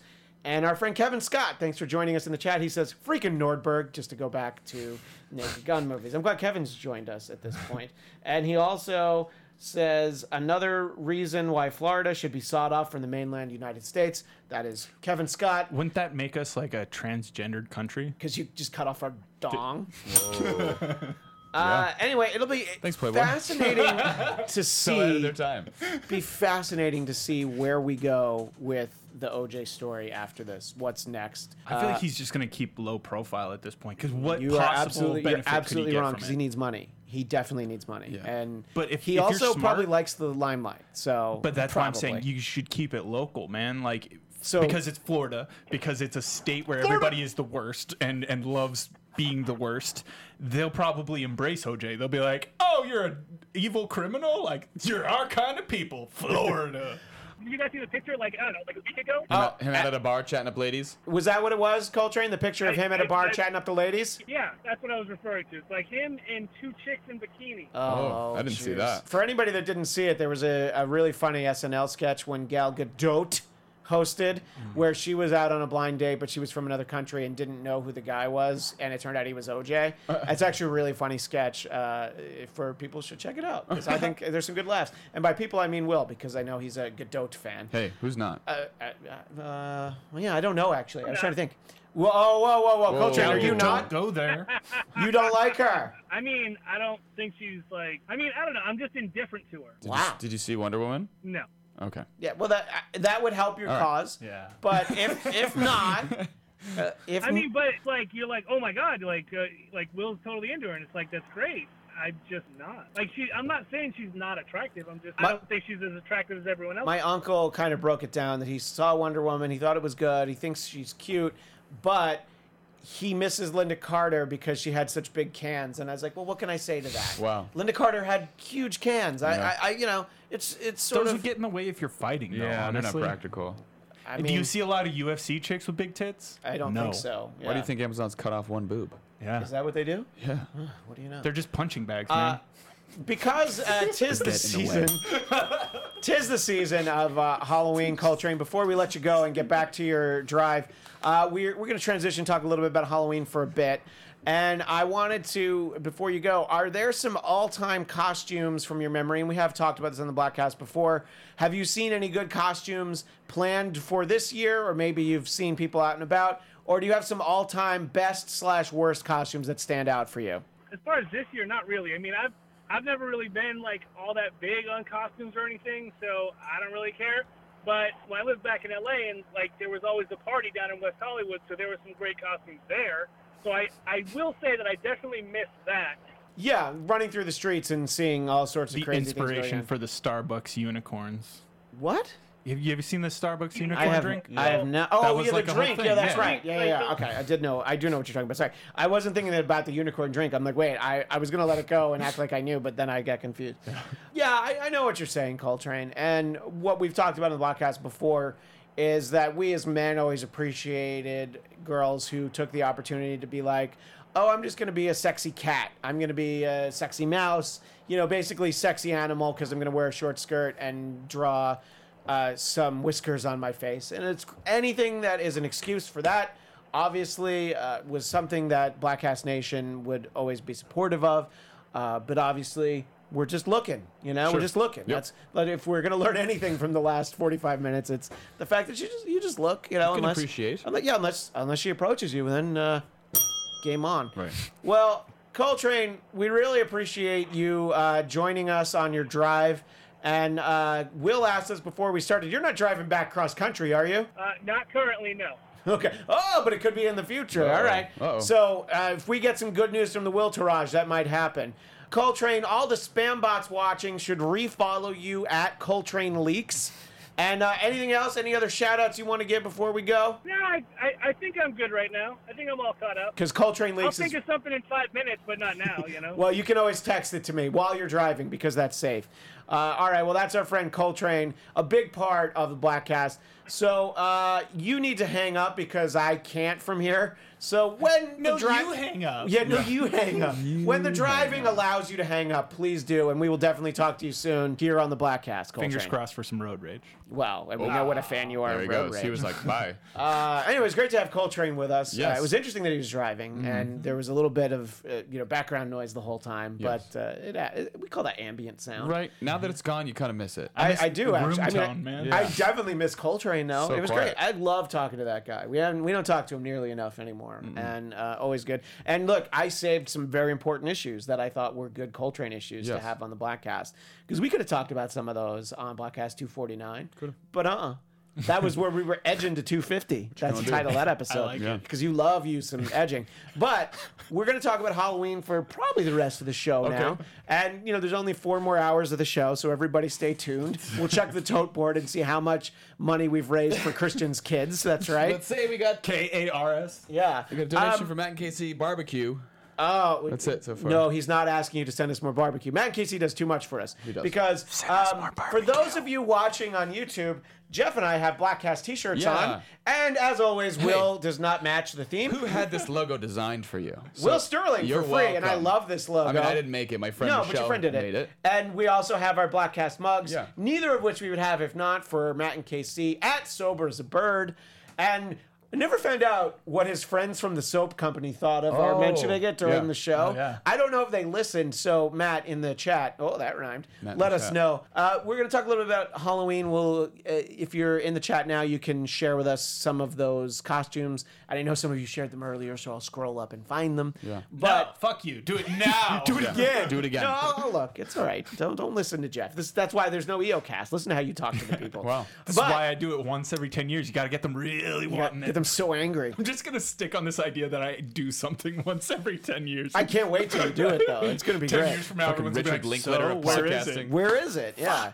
Uh, so uh, Agent Starling, Will Sterling had Yeah. his. This isn't an annual No. Halloween because it's a Halloween housewarming. It's a This is a different Halloween party. housewarming, but we've had I've had a Halloween I've hosted a Halloween party every year for like several years. Yeah, I, Yeah, so I think it's I've gonna got- be it's gonna keep up. It's going to keep it going. But Yeah. this was also a combination housewarming party. Yes, it was. And thank God that it was no longer 107 degrees in the valley. Correct. It was hot inside the party, but at least we could go outside. There's an AC unit going. Yeah, the wall unit. I didn't think it was too hot. No, but then I again, mean, I wasn't wearing a lot of clothes. I You had a sweater on. And yes, let's talk a little bit about how you were dressed. Yes. And your costume, because Mm-hmm. we alluded to it, I don't know, like an hour and a half ago here on the episode. Actually, Right. like about an hour and 20 minutes ago. So, anyway, talk about your costume and the party a little bit. I about was. Freddie Mercury of the band Queen, and I wore this like onesie jumpsuit that was like glittery and a fake mustache, and I had a microphone, and it was great. But It was a great very look. revealing jumpsuit. Yeah. because it like it cuts down. You know, Google any of those fucking pictures of Freddie Mercury, and you know what I'm talking about. And by He the way, all I- these different styles of jumpsuits. And Will has posted pictures on Instagram at Will Yes. Sterling underscore, it's and you can also, now. and I have one of the three of us at Christian DMZ. It's good. it's already got a lot of likes. People are digging it. Yep, people are big fan of this. People big fan of that look, and that's a good look. Yeah, And, the nipples uh, kept coming out. You know, it was a, it's a big deal. I was dressed as Mr. Rogers, which some people got. You did not get it. No, it took me a long time. And somebody was going up the stairs. They're like, "Are you Ken Bone?" And I'm like, "Ken, Ken Bone." People don't necessarily remember Ken Bone, but during last year's presidential election, which people may or may not remember, was won by Donald Trump. Uh, the, Who there was like a, some weird energy questions. Yeah, so there was the it was the town hall one, and he this guy Ken Bone had on he basically was dressed like Mr. Rogers, and then he was like an internet sensation, and then all of a sudden people like dug a little deep and were like, oh, I don't know if we like this guy allegedly. So you know, What, it- was he a pedophile? Because that's the first thing that came to my Allegedly. head. when you saw him? yeah. Uh, I don't believe he was a pedophile, but I think that you know there was like some back taxes or something. I'm not going to allege anything though Okay. to Ken Bone. But I was like, no, that would have been a great costume last year, Ken Yeah. Bone, but not this year. I mean, Ken Bone. So yeah, I was Mr. Rogers and Jeff. I would like you to talk about your costume. We will uh, tweet out a picture and post it on Instagram. Jeff has a piece of paper that says Star War. And uh, there's a pretty boss-looking X-wing, Yeah, it's a and a shite-looking Tie Fighter, and a couple just stick two figures. rectangles Yeah. stacked on top of each other. So you had that piece of paper like- affixed to a white T-shirt, and that was your Star Wars shirt. Yeah, I, there's literally duct tape on the Now, back of this that I used Did, to do you do that Yeah. because on the Bladtcast I said, hey, you should do like you did for the May Fourth, May the Fourth be with you Bladtcast, where you taped the Star Wars DVD to, your, shirt. Yeah. Yeah, it was well, it was partly that inspiration and partly like I was just like how can I be even lazier? Like how can I cuz to me like uh I'm just like one of those weird oppositionally defiant people who thinks like the best kind of Halloween costume is a Halloween costume where I refuse to get dressed up and basically like make a commentary on getting dressed up by dr- writing fucking Star War on a piece of paper. I'm like, look how stupid you are, Lar, by me being stupider. Like, I, I don't know why I love those kinds of things, Yeah. but that's always been like my MO is like show up to a party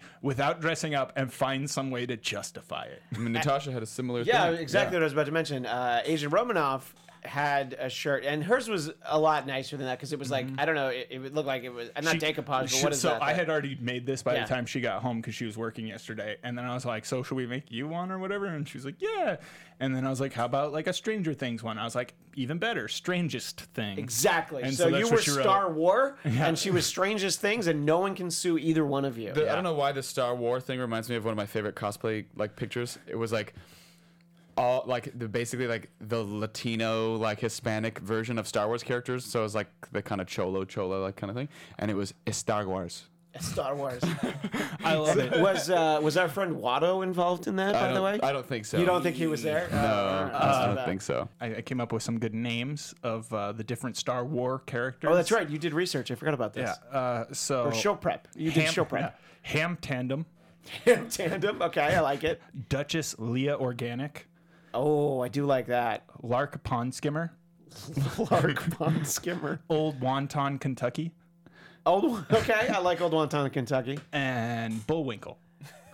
Oh, for Chewbacca. but Bullwinkle's a character, so you used another character. Because once again, I'm like, oh, I'm being creative. I better stop. I Uh, better just rip something off. There were some some solid costumes at the party last night. I think Will's was the best. Hey. And Jeff's was the second best. Thanks. Because I love that was the worst part. Or like, I actually felt bad going home because Natasha was like, everybody seemed to like your costume and like didn't even care about mine, and I was like, I'm sorry.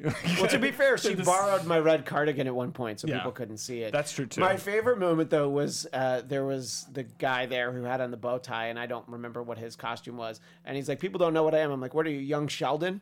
And so he laughed, and he thought that like, "Oh, that's what I should tell people." And I was like, "Well, yeah, because uh, whatever it's He was a viner. That was the thing. Like I it wasn't even the name I of don't a know what viner. that He was just called a vi- somebody who did vines or something. I'm no assuming. posted on the the app Vine that people don't use Yeah. anymore because like like some Instagram famous stories. Vimer type Oh, thing. Like, the, that's like too so bad. that was the impression I got, or that was what the, from what they had said, and I was like, "Oh, terrible costume," and I just kept moving on with one of what was uh, going. one of Will's friends was there, and she was dressed as a Little Red Riding Hood, who Mm-hmm. had already had an altercation Oh, with the Big Bad Wolf. One of my friends. And she had to scratch. What? I, I'm, you can say whatever you You're want about keeping that. it very. That's good. You can say that however you want to. You, you add anything to that comment that you'd like to. That's up to you. That's not my. It's not my story to tell. Someone, it's someone I fancy. I'll say that. okay. Yeah. Because you're a fancy lad and you Mm-hmm. fancy a lass. Do you remember that you wrote down Yes. one of my jokes Oh, I last was, I was about to get to it. And uh, we were talking to her. She's a great girl. I really enjoyed talking to her. I talked to her for a few minutes, and she uh, found out about me being married because she's like, "Oh, is the ring part of the costume?" And I'm like, "No, no, I have a wife." She's like, "Where is she?" And I explained where my wife is. My wife's still in New York because her episode of Orange Is the New Black is filming currently, so she was excited about that. I talked about how she was pregnant with our, our daughter, who will be with us, who will be dropping by December 19th. Shit. And I talked about our son Felix. And so she knew so much about me in the space of two minutes. And I just referenced her, and she's like, wow, she knows a lot about you. Uh, we liked her a lot. Uh, Jeff and I did. And there was a moment that was very funny. Can you set it up, or should I set it up? The I- context of it. I guess I think you're gonna have to set it up. Uh, now I forget why you said the All right, thing. so then I'll set it yes, up. So, So- so set it up.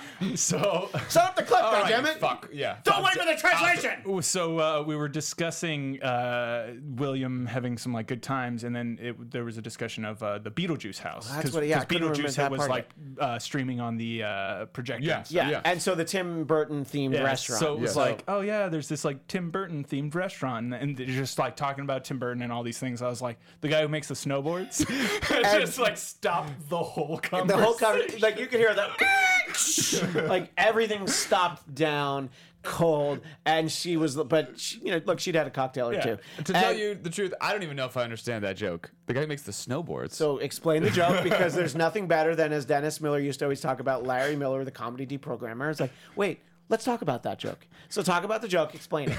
So Burton is a snowboard and skateboard company Okay. that has been like very popular for a long time. Gotcha. So like Burton skateboard or snowboards is like one Right. of the top echelon snowboard companies. And- so And here I thought you were talking about Tony Hawk. That's what I- Yeah, yeah. that's that what- because that's that was what the Will joke said, that yeah. Will made afterwards was like because that well, the best part about that was like so I make that joke as as just like a typical Jeff offhand I'm gonna say something dumb and we'll keep continuing the conversation like not thinking it would stop things down but then she like refused to go any further Mm-hmm. No, until I she- explained yeah, the joke. She was so mad that, that you're like, you don't know Tim Burton, you know, and you're like, no, I do. I was just making a dumb joke. And then, you saw me. I took out my phone and I, I wrote that down and I just showed you. I'm like, that's that's for tomorrow. And then I, I snuck another one in after she, after she started talking that I think only Will got eh, because it was a reference to Will's being like, yeah, like Tony Hawk and blah blah blah.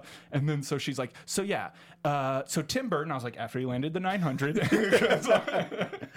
and just like I just kept making comments like that because I just that's me. I think it's fun. I um I have no recollection of that conversation. Oh, really? Wow, I didn't realize I drank that much. Because Oh, you were Will you were in a very fun place. Like by shit-faced. the time Yeah. I got there, drunk? Yeah, it you- yeah, yeah. We were out by like I your didn't back think I was door. that drunk in the moment. You I never like did, and I don't dru- mean you No, but personally, but, like- one never thinks they're I that know, but drunk. I mean, like, I feel like I know I've been more drunk than that in the past, and I was like, felt like I was just like, I think you've didn't been more drunk than that in this studio, actually, if okay. I had to guess. Yes. But uh, you didn't seem like you were necessarily like so inebriated, Yeah. but I think it was like more than just the the alcohol inebriation. You were like emotionally inebriated to an extent because Mm. it was like from by the time we got there, it was things like I'm going out back, I'm infatuated, and like those were the kinds of comments. Did he you say were- that? Yeah.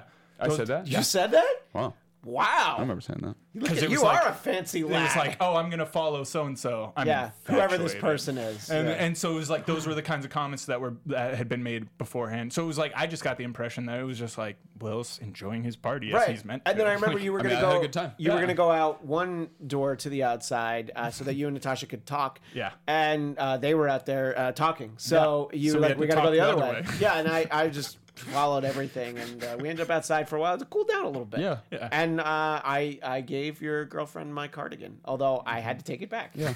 but I've promised it to her. After Halloween, it's hers. I don't I don't need it anymore. she Although that stole might my come as BoJack sweater from my costume a couple years ago. She's just a sweater thief. that sounds like her. In, in all honesty, Mm-hmm. Uh, Lisa I wrote know, a song do- do- about her. Do you remember any particularly good costumes uh, during the course of the evening? My There friends were had the peop- robot suits from Which Flight of took up the whole living room They- because- they were so big. Yeah. Um, Zero zero zero zero zero one zero zero zero zero See, I didn't zero get it one. because I haven't seen that episode. I've only seen like two episodes. Uh, there was a Ron Swanson there. There was a Star Lord. Oh, Star Lord was good, Yeah. except he had to carry the helmet all the time. Yeah, I And didn't that- know he was Star Lord until I saw his helmet and was like, oh. Well, he had that T-shirt on from the second movie. That's how Mm-hmm. I knew. Yeah. But uh, yeah, he need. he- I was just like, man, that sucks. You have to carry the helmet. I Well, said he was that. standing next to young Sheldon, so I, I just wasn't. I was just like, oh, regularly dressed people. My Yeah. cool. my Right. roommate and her friends were like rainbow butterflies.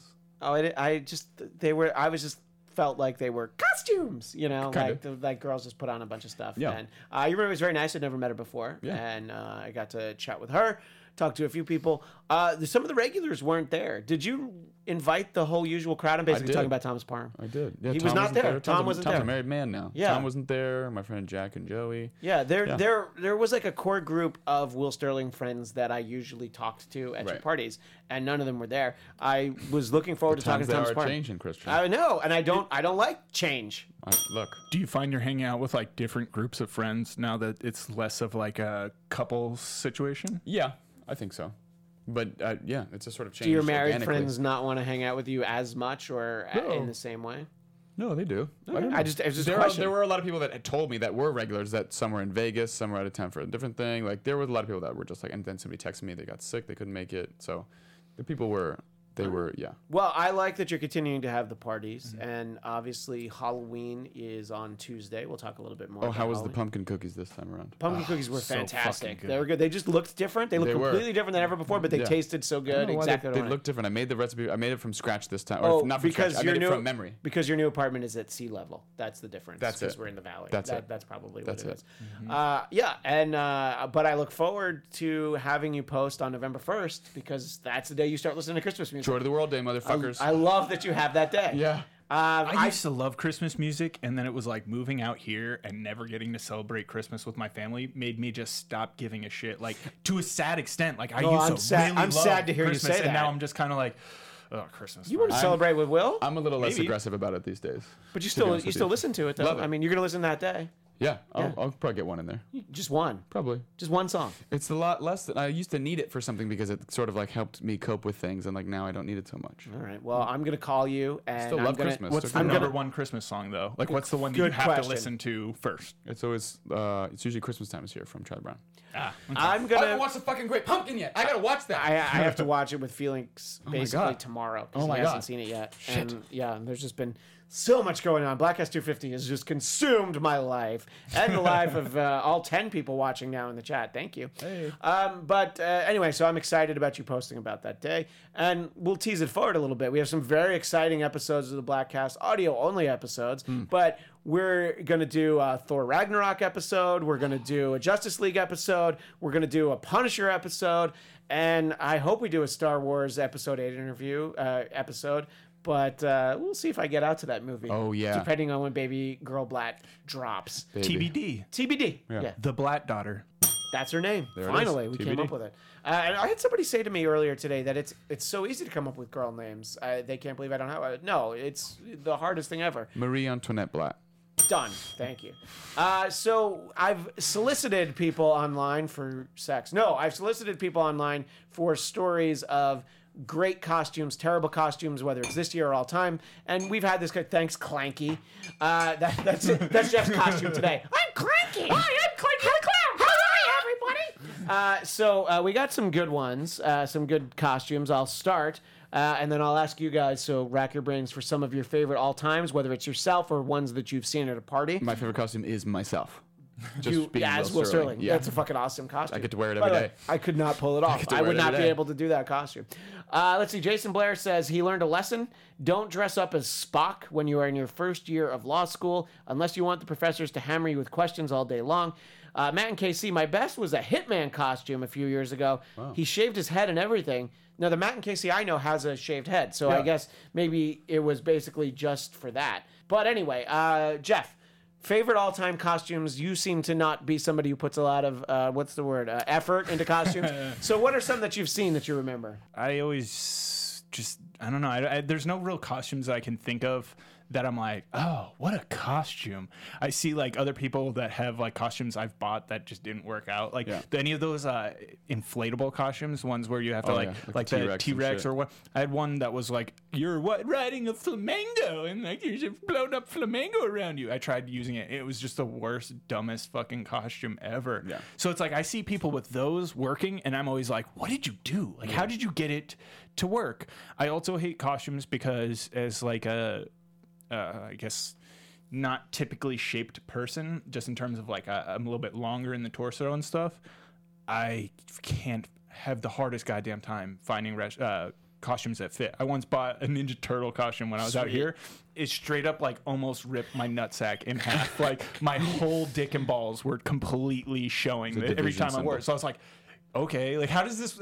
Why can't I get a costume that doesn't show my dick off? Like, come Well, on. because Look, it's I so wondered big. the same thing. Yeah, exactly. Ugh, all these problems with this uh, monstrous dick. I've, I've seen people post or reposting a picture that is on the internet of it's like a whole group of kids sitting on the couch with those like really shitty store bought like 70s costumes which still sold in the 80s and Yeah. probably into the 90s so you guys might have had some of them but the ones with the really bad plastic mask Yep. and like the vinyl like i had the worst spider-man costume mm-hmm. ever Yeah. because here i was crazy and you know it was like 1985 and i was like oh you know mom it'd be really cool for halloween i could have a black spider-man costume and she was like nope you're gonna wear the shitty plastic one that your brother wore five years ago and i'm like okay and it was bad because it like says spider-man at the top of the you're like, costume Spider-Man doesn't put his name on his fucking no, he- costume. He, doesn't need to People know who advertise. Spider-Man People knows who he is. Uh, but and I just God, those costumes were the worst. But you could get your characters and anything. But you know the little bit of history as to what became of a Captain Kirk mask. Yes, Go ahead and tell people. it became Michael Myers. Yeah, they just spray painted it. Yeah, it was just a cheap, shitty one from like a from Yeah. like a like a CVS type store, drugstore, and they just got painted it white, and uh, that became the iconic mask for Michael Myers. Uh, yeah. And what are uh, what are some of your favorite all time costumes That I've done? that you've done or seen? When I was just a kid, I did memory? Batman like twice in a row, and I'm sure it was like the same super shitty cheap, Yeah. but in Which my Batman, memory, though? the like my the Michael George Keaton. Clooney, the only one. Okay. The Because only I one that dressed up matters. as uh, Jim Carrey's Riddler. Nice. That's That's that's. spray painted my hair orange. And I love that jacket. Like that Riddler. It's a cool look. But anyway, this, so you, this is when Batman Returns had come out. Okay. And I did that like two years in a row. then I did a Ninja Turtle. That was great. I did my like my mom made me a Power Rangers costume. I was the Black Ranger. Uh, and then the mask. Jim Carrey's.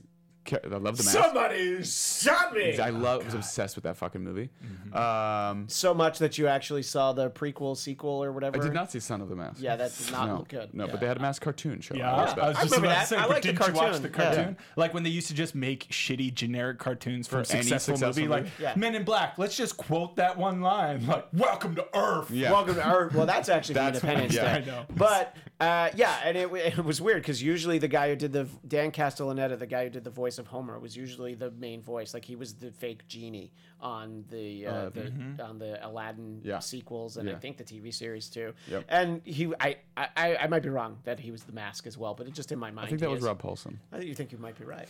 His name was Robert Paulson. His name was Robert Paulson. Well, yeah, and uh, So that, your those are some costumes, favorites. yeah. Those are some favorites. but those are just store bought ones. You were just Those are excited old to school. do. Yeah, I just liked. Um. I have a I have a couple of favorites. The same Halloween, and I know which one it is because of what my costume was.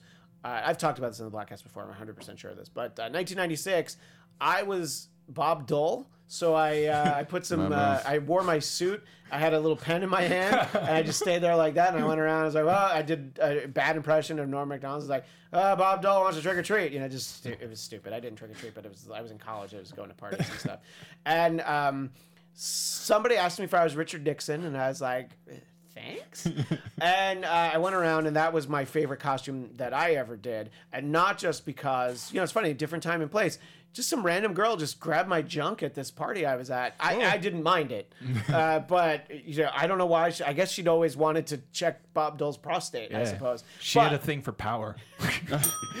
that Halloween, uh, uh, uh, there when I when I was in college, we I was in Poughkeepsie, New York, and there was a place called the Chance that's actually still there. They were having like a Halloween party, and everybody from my school was there, at least if they were uh, of age.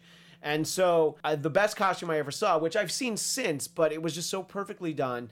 This girl Shannon that I knew, she went as Carrie. She wore her prom dress from a few years earlier and just spattered it with blood. And I'm like, great, that's all you need. Yeah. And I just thought it was such a great costume. I've seen people do it since, but I that is one of my favorite costumes. Now we're going to move a little bit down the list of um, bad costumes. Uh, my friend Bill suggested, uh, or he actually just told me the story. I once saw someone in New Jersey dressed in blackface as Tiger Woods with a golf club smashed over her head. Smashed over her head? I think it, the person was a girl. So it in was blackface. probably it was probably Tiger Woods post like the whole run in Yeah. with Elin where he got like Um, beat up by his yeah. wife. But the ex-wife reason now. why I mentioned this is because it reminded me, oddly enough, junior year of high school, there was a kid in my class whose name I won't say. Uh, he came to school blackface, Uh-oh. and uh, he was asked to go home. Yeah. Yeah, and you know I've talked about how small my school was, but there there was a black family in my school. Yeah. So uh, you know he almost was able to get away with it, but he still would have been sent home. What and was he trying to dress up as? uh, he was uh, I, well. Let's put it this way: he brought a gigantic like boombox as well, so he Oh, was definitely He going was Radio for just like a rapper. he was probably Radio Raheem. Yep. Love hate. Yeah. And I was just like, oh, that's uh, that's not cool. And um, this is not the worst thing this guy did while I went to school with him. Uh, my friend Jen sent me a link that's out there. There's a toddler dressed up as Pennywise that uh, super creepy that I would, will not share here on the YouTube page, but people can find it. My sister dressed up. She has like the David Tennant dress. Yeah. And her little daughter Caitlin, who's about to turn four, at least I hope it's four. Otherwise, I'm embarrassing myself. Uh, is dressed as Rose. Okay. So I thought that that was cute, even though uh, you know Rose. Don't get me started. Uh, and my friend Jessica uh, has uh, somebody she knows. I- At least I assume somebody she knows was dressed as Negan, and his girlfriend was dressed as Lucille. I don't watch The Walking Dead, but I know that actor who plays the character Negan, and Lucille is his bat. So that with the barbed wire on it. Yeah. So those are some fun costumes, I think. Um, but uh, you know, not as good. That Freddie Mercury is kind of all time now because Whoa. let's talk about the mustache. Fuck It was- yeah. Because the mustache, so because. Will Sterling, God love you, Can't you grow can't, you can't grow a mustache. mustache. No, it's just not going to happen. no. Yeah. So uh, you, had, you had- to have the fake one. Yeah. Uh, Mark Hunt has the worst costume. Back in the mid 90s, his wife and he were visiting a friend of theirs.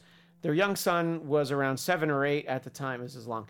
Uh, her son was about to go trick or treating and he wanted to show us his costume. He comes running out of a bedroom in blackface. Oh, this is a theme. Wearing an afro wig, a football jersey, brown gloves, carrying a football, and a plastic bloody butcher knife. He started yelling, I'm OJ Simpson. We were speechless. Our friend thought it was cute and went out with him that night. Needless to say, our friend was more than a little weird.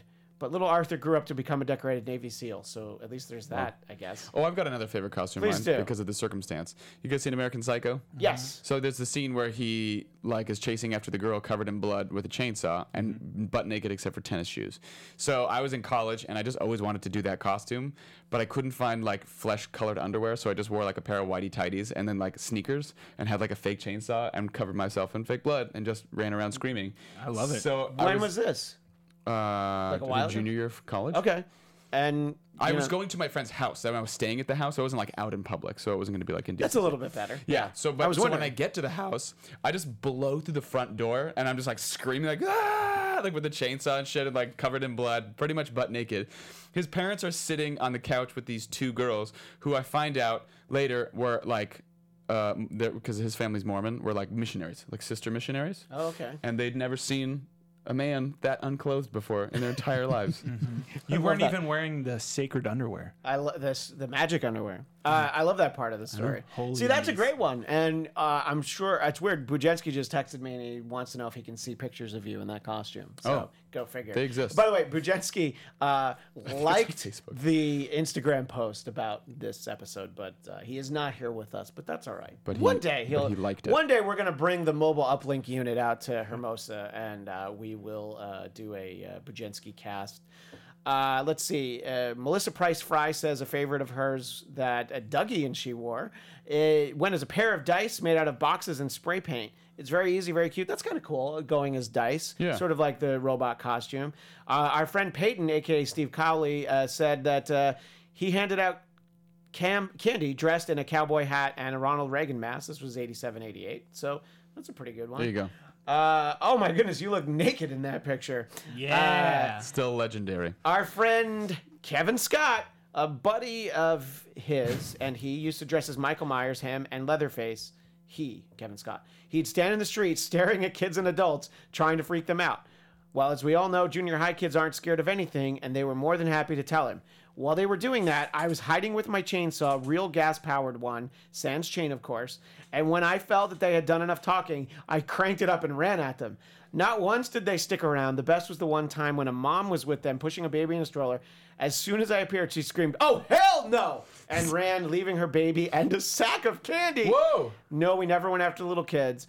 Uh, 10 and up was fair game, which is a nice thing to hear. Uh, you know, yesterday I took Felix up to the farm, not too far from here, up in Moorpark, and we were having a lot of fun. There was a little kid who was very excited to like scare the really little kids, the toddlers, mm-hmm. when they came out of the tunnel.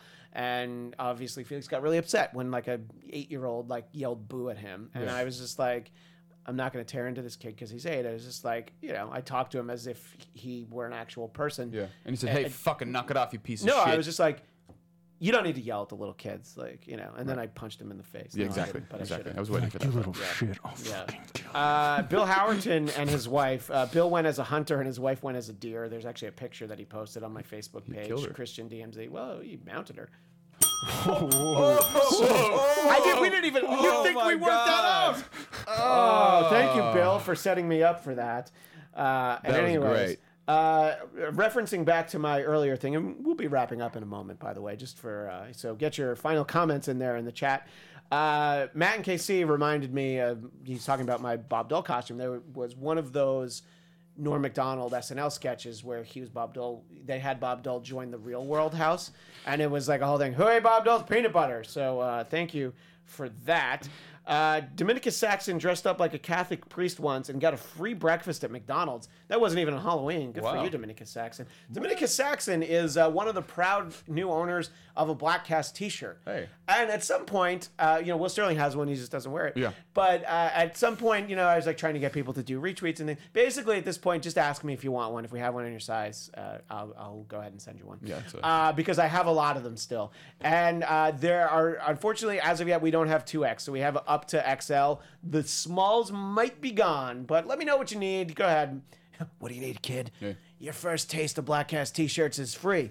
Uh, so uh, just to let me know. Uh, Jason Blair went as Lil Wayne one year, but didn't do the black cast, the black faced. Wow. Was that a weird? didn't do the what, a, what a weird uh, uh, Freudian slip that was. I just black.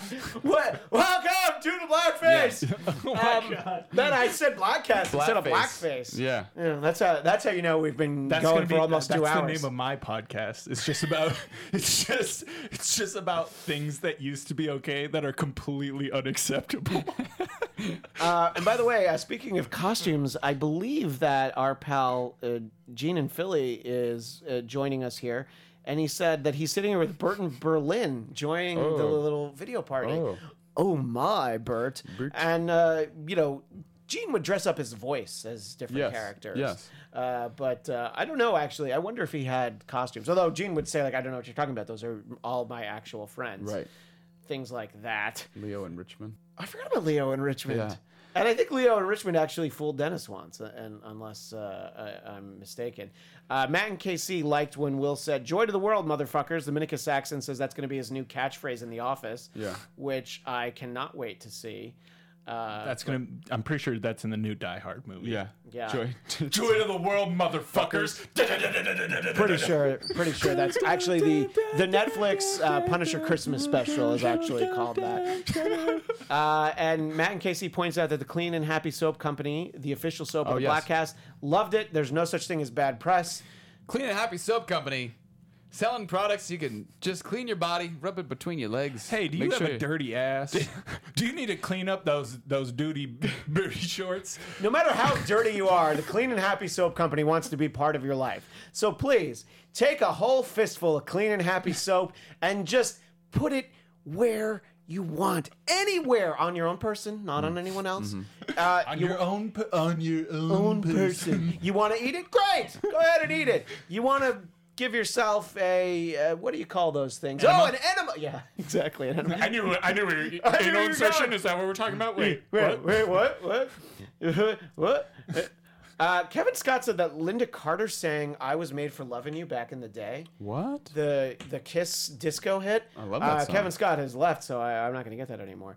Uh, and by the way, just to sort of tidy up from when Coltrane was still here, Jason Blair says that Coltrane is officially nuts. Gal Gadot is the hottest woman on screen since Catherine Zeta-Jones and The Mask of Zorro. Wow. Um, that's a very specific, Yeah. uh, Very specific. comparison, but she was really hot in that She movie. looked great. I Yeah. mean, are you really hating on entrapment when you get to see her booty like sliding under, some wires nice and stuff? yarn? Just nice young. Uh, anyway, we had fun today, didn't did we, have guys? fun, yeah. And you know, we're uh, basically, you know, the audio running time might be a little shorter because of uh, somehow I just lost my mind in the middle of the show. So it's almost like we got to keep talking until we get to the two-hour mark, right? Because we want people to hate the Bladtcast. Still not going to be the longest episode, though. No, no. Two What- hours, fifteen minutes. Bladtcast sixty, talking Have about we Amazing taken Spider-Man two. More of your time than you wanted us to? Yeah. Yeah, welcome to the Bladtcast. we This take day- up all of your time. Clean it. Wednesday, October 25th. Game two of the World Series down to 78 degrees, but it's gonna be heating up, folks. It's uh, Sunday, October Sunday, 29th. October 29th, uh, Houston and the Dodgers all knotted up 2 2 in the Tied World up. Series. Knotted up uh, here in the Balmy 89 degrees here in Los Angeles. So, special thanks to Coltrane for driving with us. Yeah. Which was kind of fun. It was like we were on a road trip with Coltrane. I Coltrane. mean, also not kind of fun. because of the, the, the ambient noise. Yeah. This is what was happening at the time. I wanted to have him be a part of the show. He, but he did he know in advance? we had an exchange that went unanswered earlier in the week, so I followed up today. I don't know. You know, it's, his life is his life. I get it. This is when we have to do it. This is when he had to drive. I no problem Usually, with that. yeah. I love that he was here at Coltrane Leaks. Of course, huge thanks to everyone who joined us in the chat. Uh, there ended up being 10 at one point. That was the peak. Thank you, everyone, for joining us here as part of the Bladtcast. And I should also thank everyone who's always a part of the Bladtcast. We have the regulars who are always the ones to reshare the link, post, comment, all the good stuff. Ed Bernal, somebody who's never been on the Bladtcast, but uh, he always posts it. And of course, uh, Matt and KC, Bladtcast, super fan, uber fan, everything right there. He's our guy. I know I'm uh, talking while I'm uh, down. texting. Will, Yo. Tell people where they can find the motivation report. MotivationReport.com, Twitter at Motivate Report. And you can find it on Apple Podcasts, Stitcher, and wherever you get your podcasts. Can you do that slower so I can text while you do it? MotivationReport.com on Twitter at Motivate Report. You can find it on Apple Podcasts, Stitcher, or wherever you get most podcasts. Thank you. Black-faced. You can hear it. Blat. in ten in ten years. Ten years. Blatface should be it. Yeah, blackface. Blastered. That'll be an episode. Blasted. Uh, Jeff Winstead would like me to teach Bladtcast 251 to fill the time. I didn't even know Jeff was there. I knew that he retweeted the link, but he didn't want to join into the comment. Retweeted the Uh, Jeff, we're going to get not only to go out of the house and see a movie, I think he's going to drive to Los Angeles and see Thor Ragnarok with us. Whoa. And that'll be Bladtcast 251. And then Bladtcast 252, uh, I believe he'll also be with us.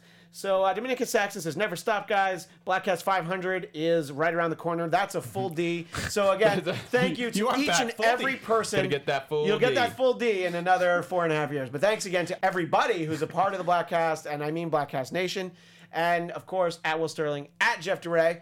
And yes, I will Sterling underscore. what did I say? Oh, I, you're right. Will Sterling underscore. I'm sorry. Fucking old man. I wish you could just buy it from me. I can't. But thanks again for everybody who joined us for more than two hours of Bladtcast video fun. The link is still up at bladtcast.com if you're just listening to the audio version. And we will see you next time on the Bladtcast. On the Bladtcast. Always be seeing,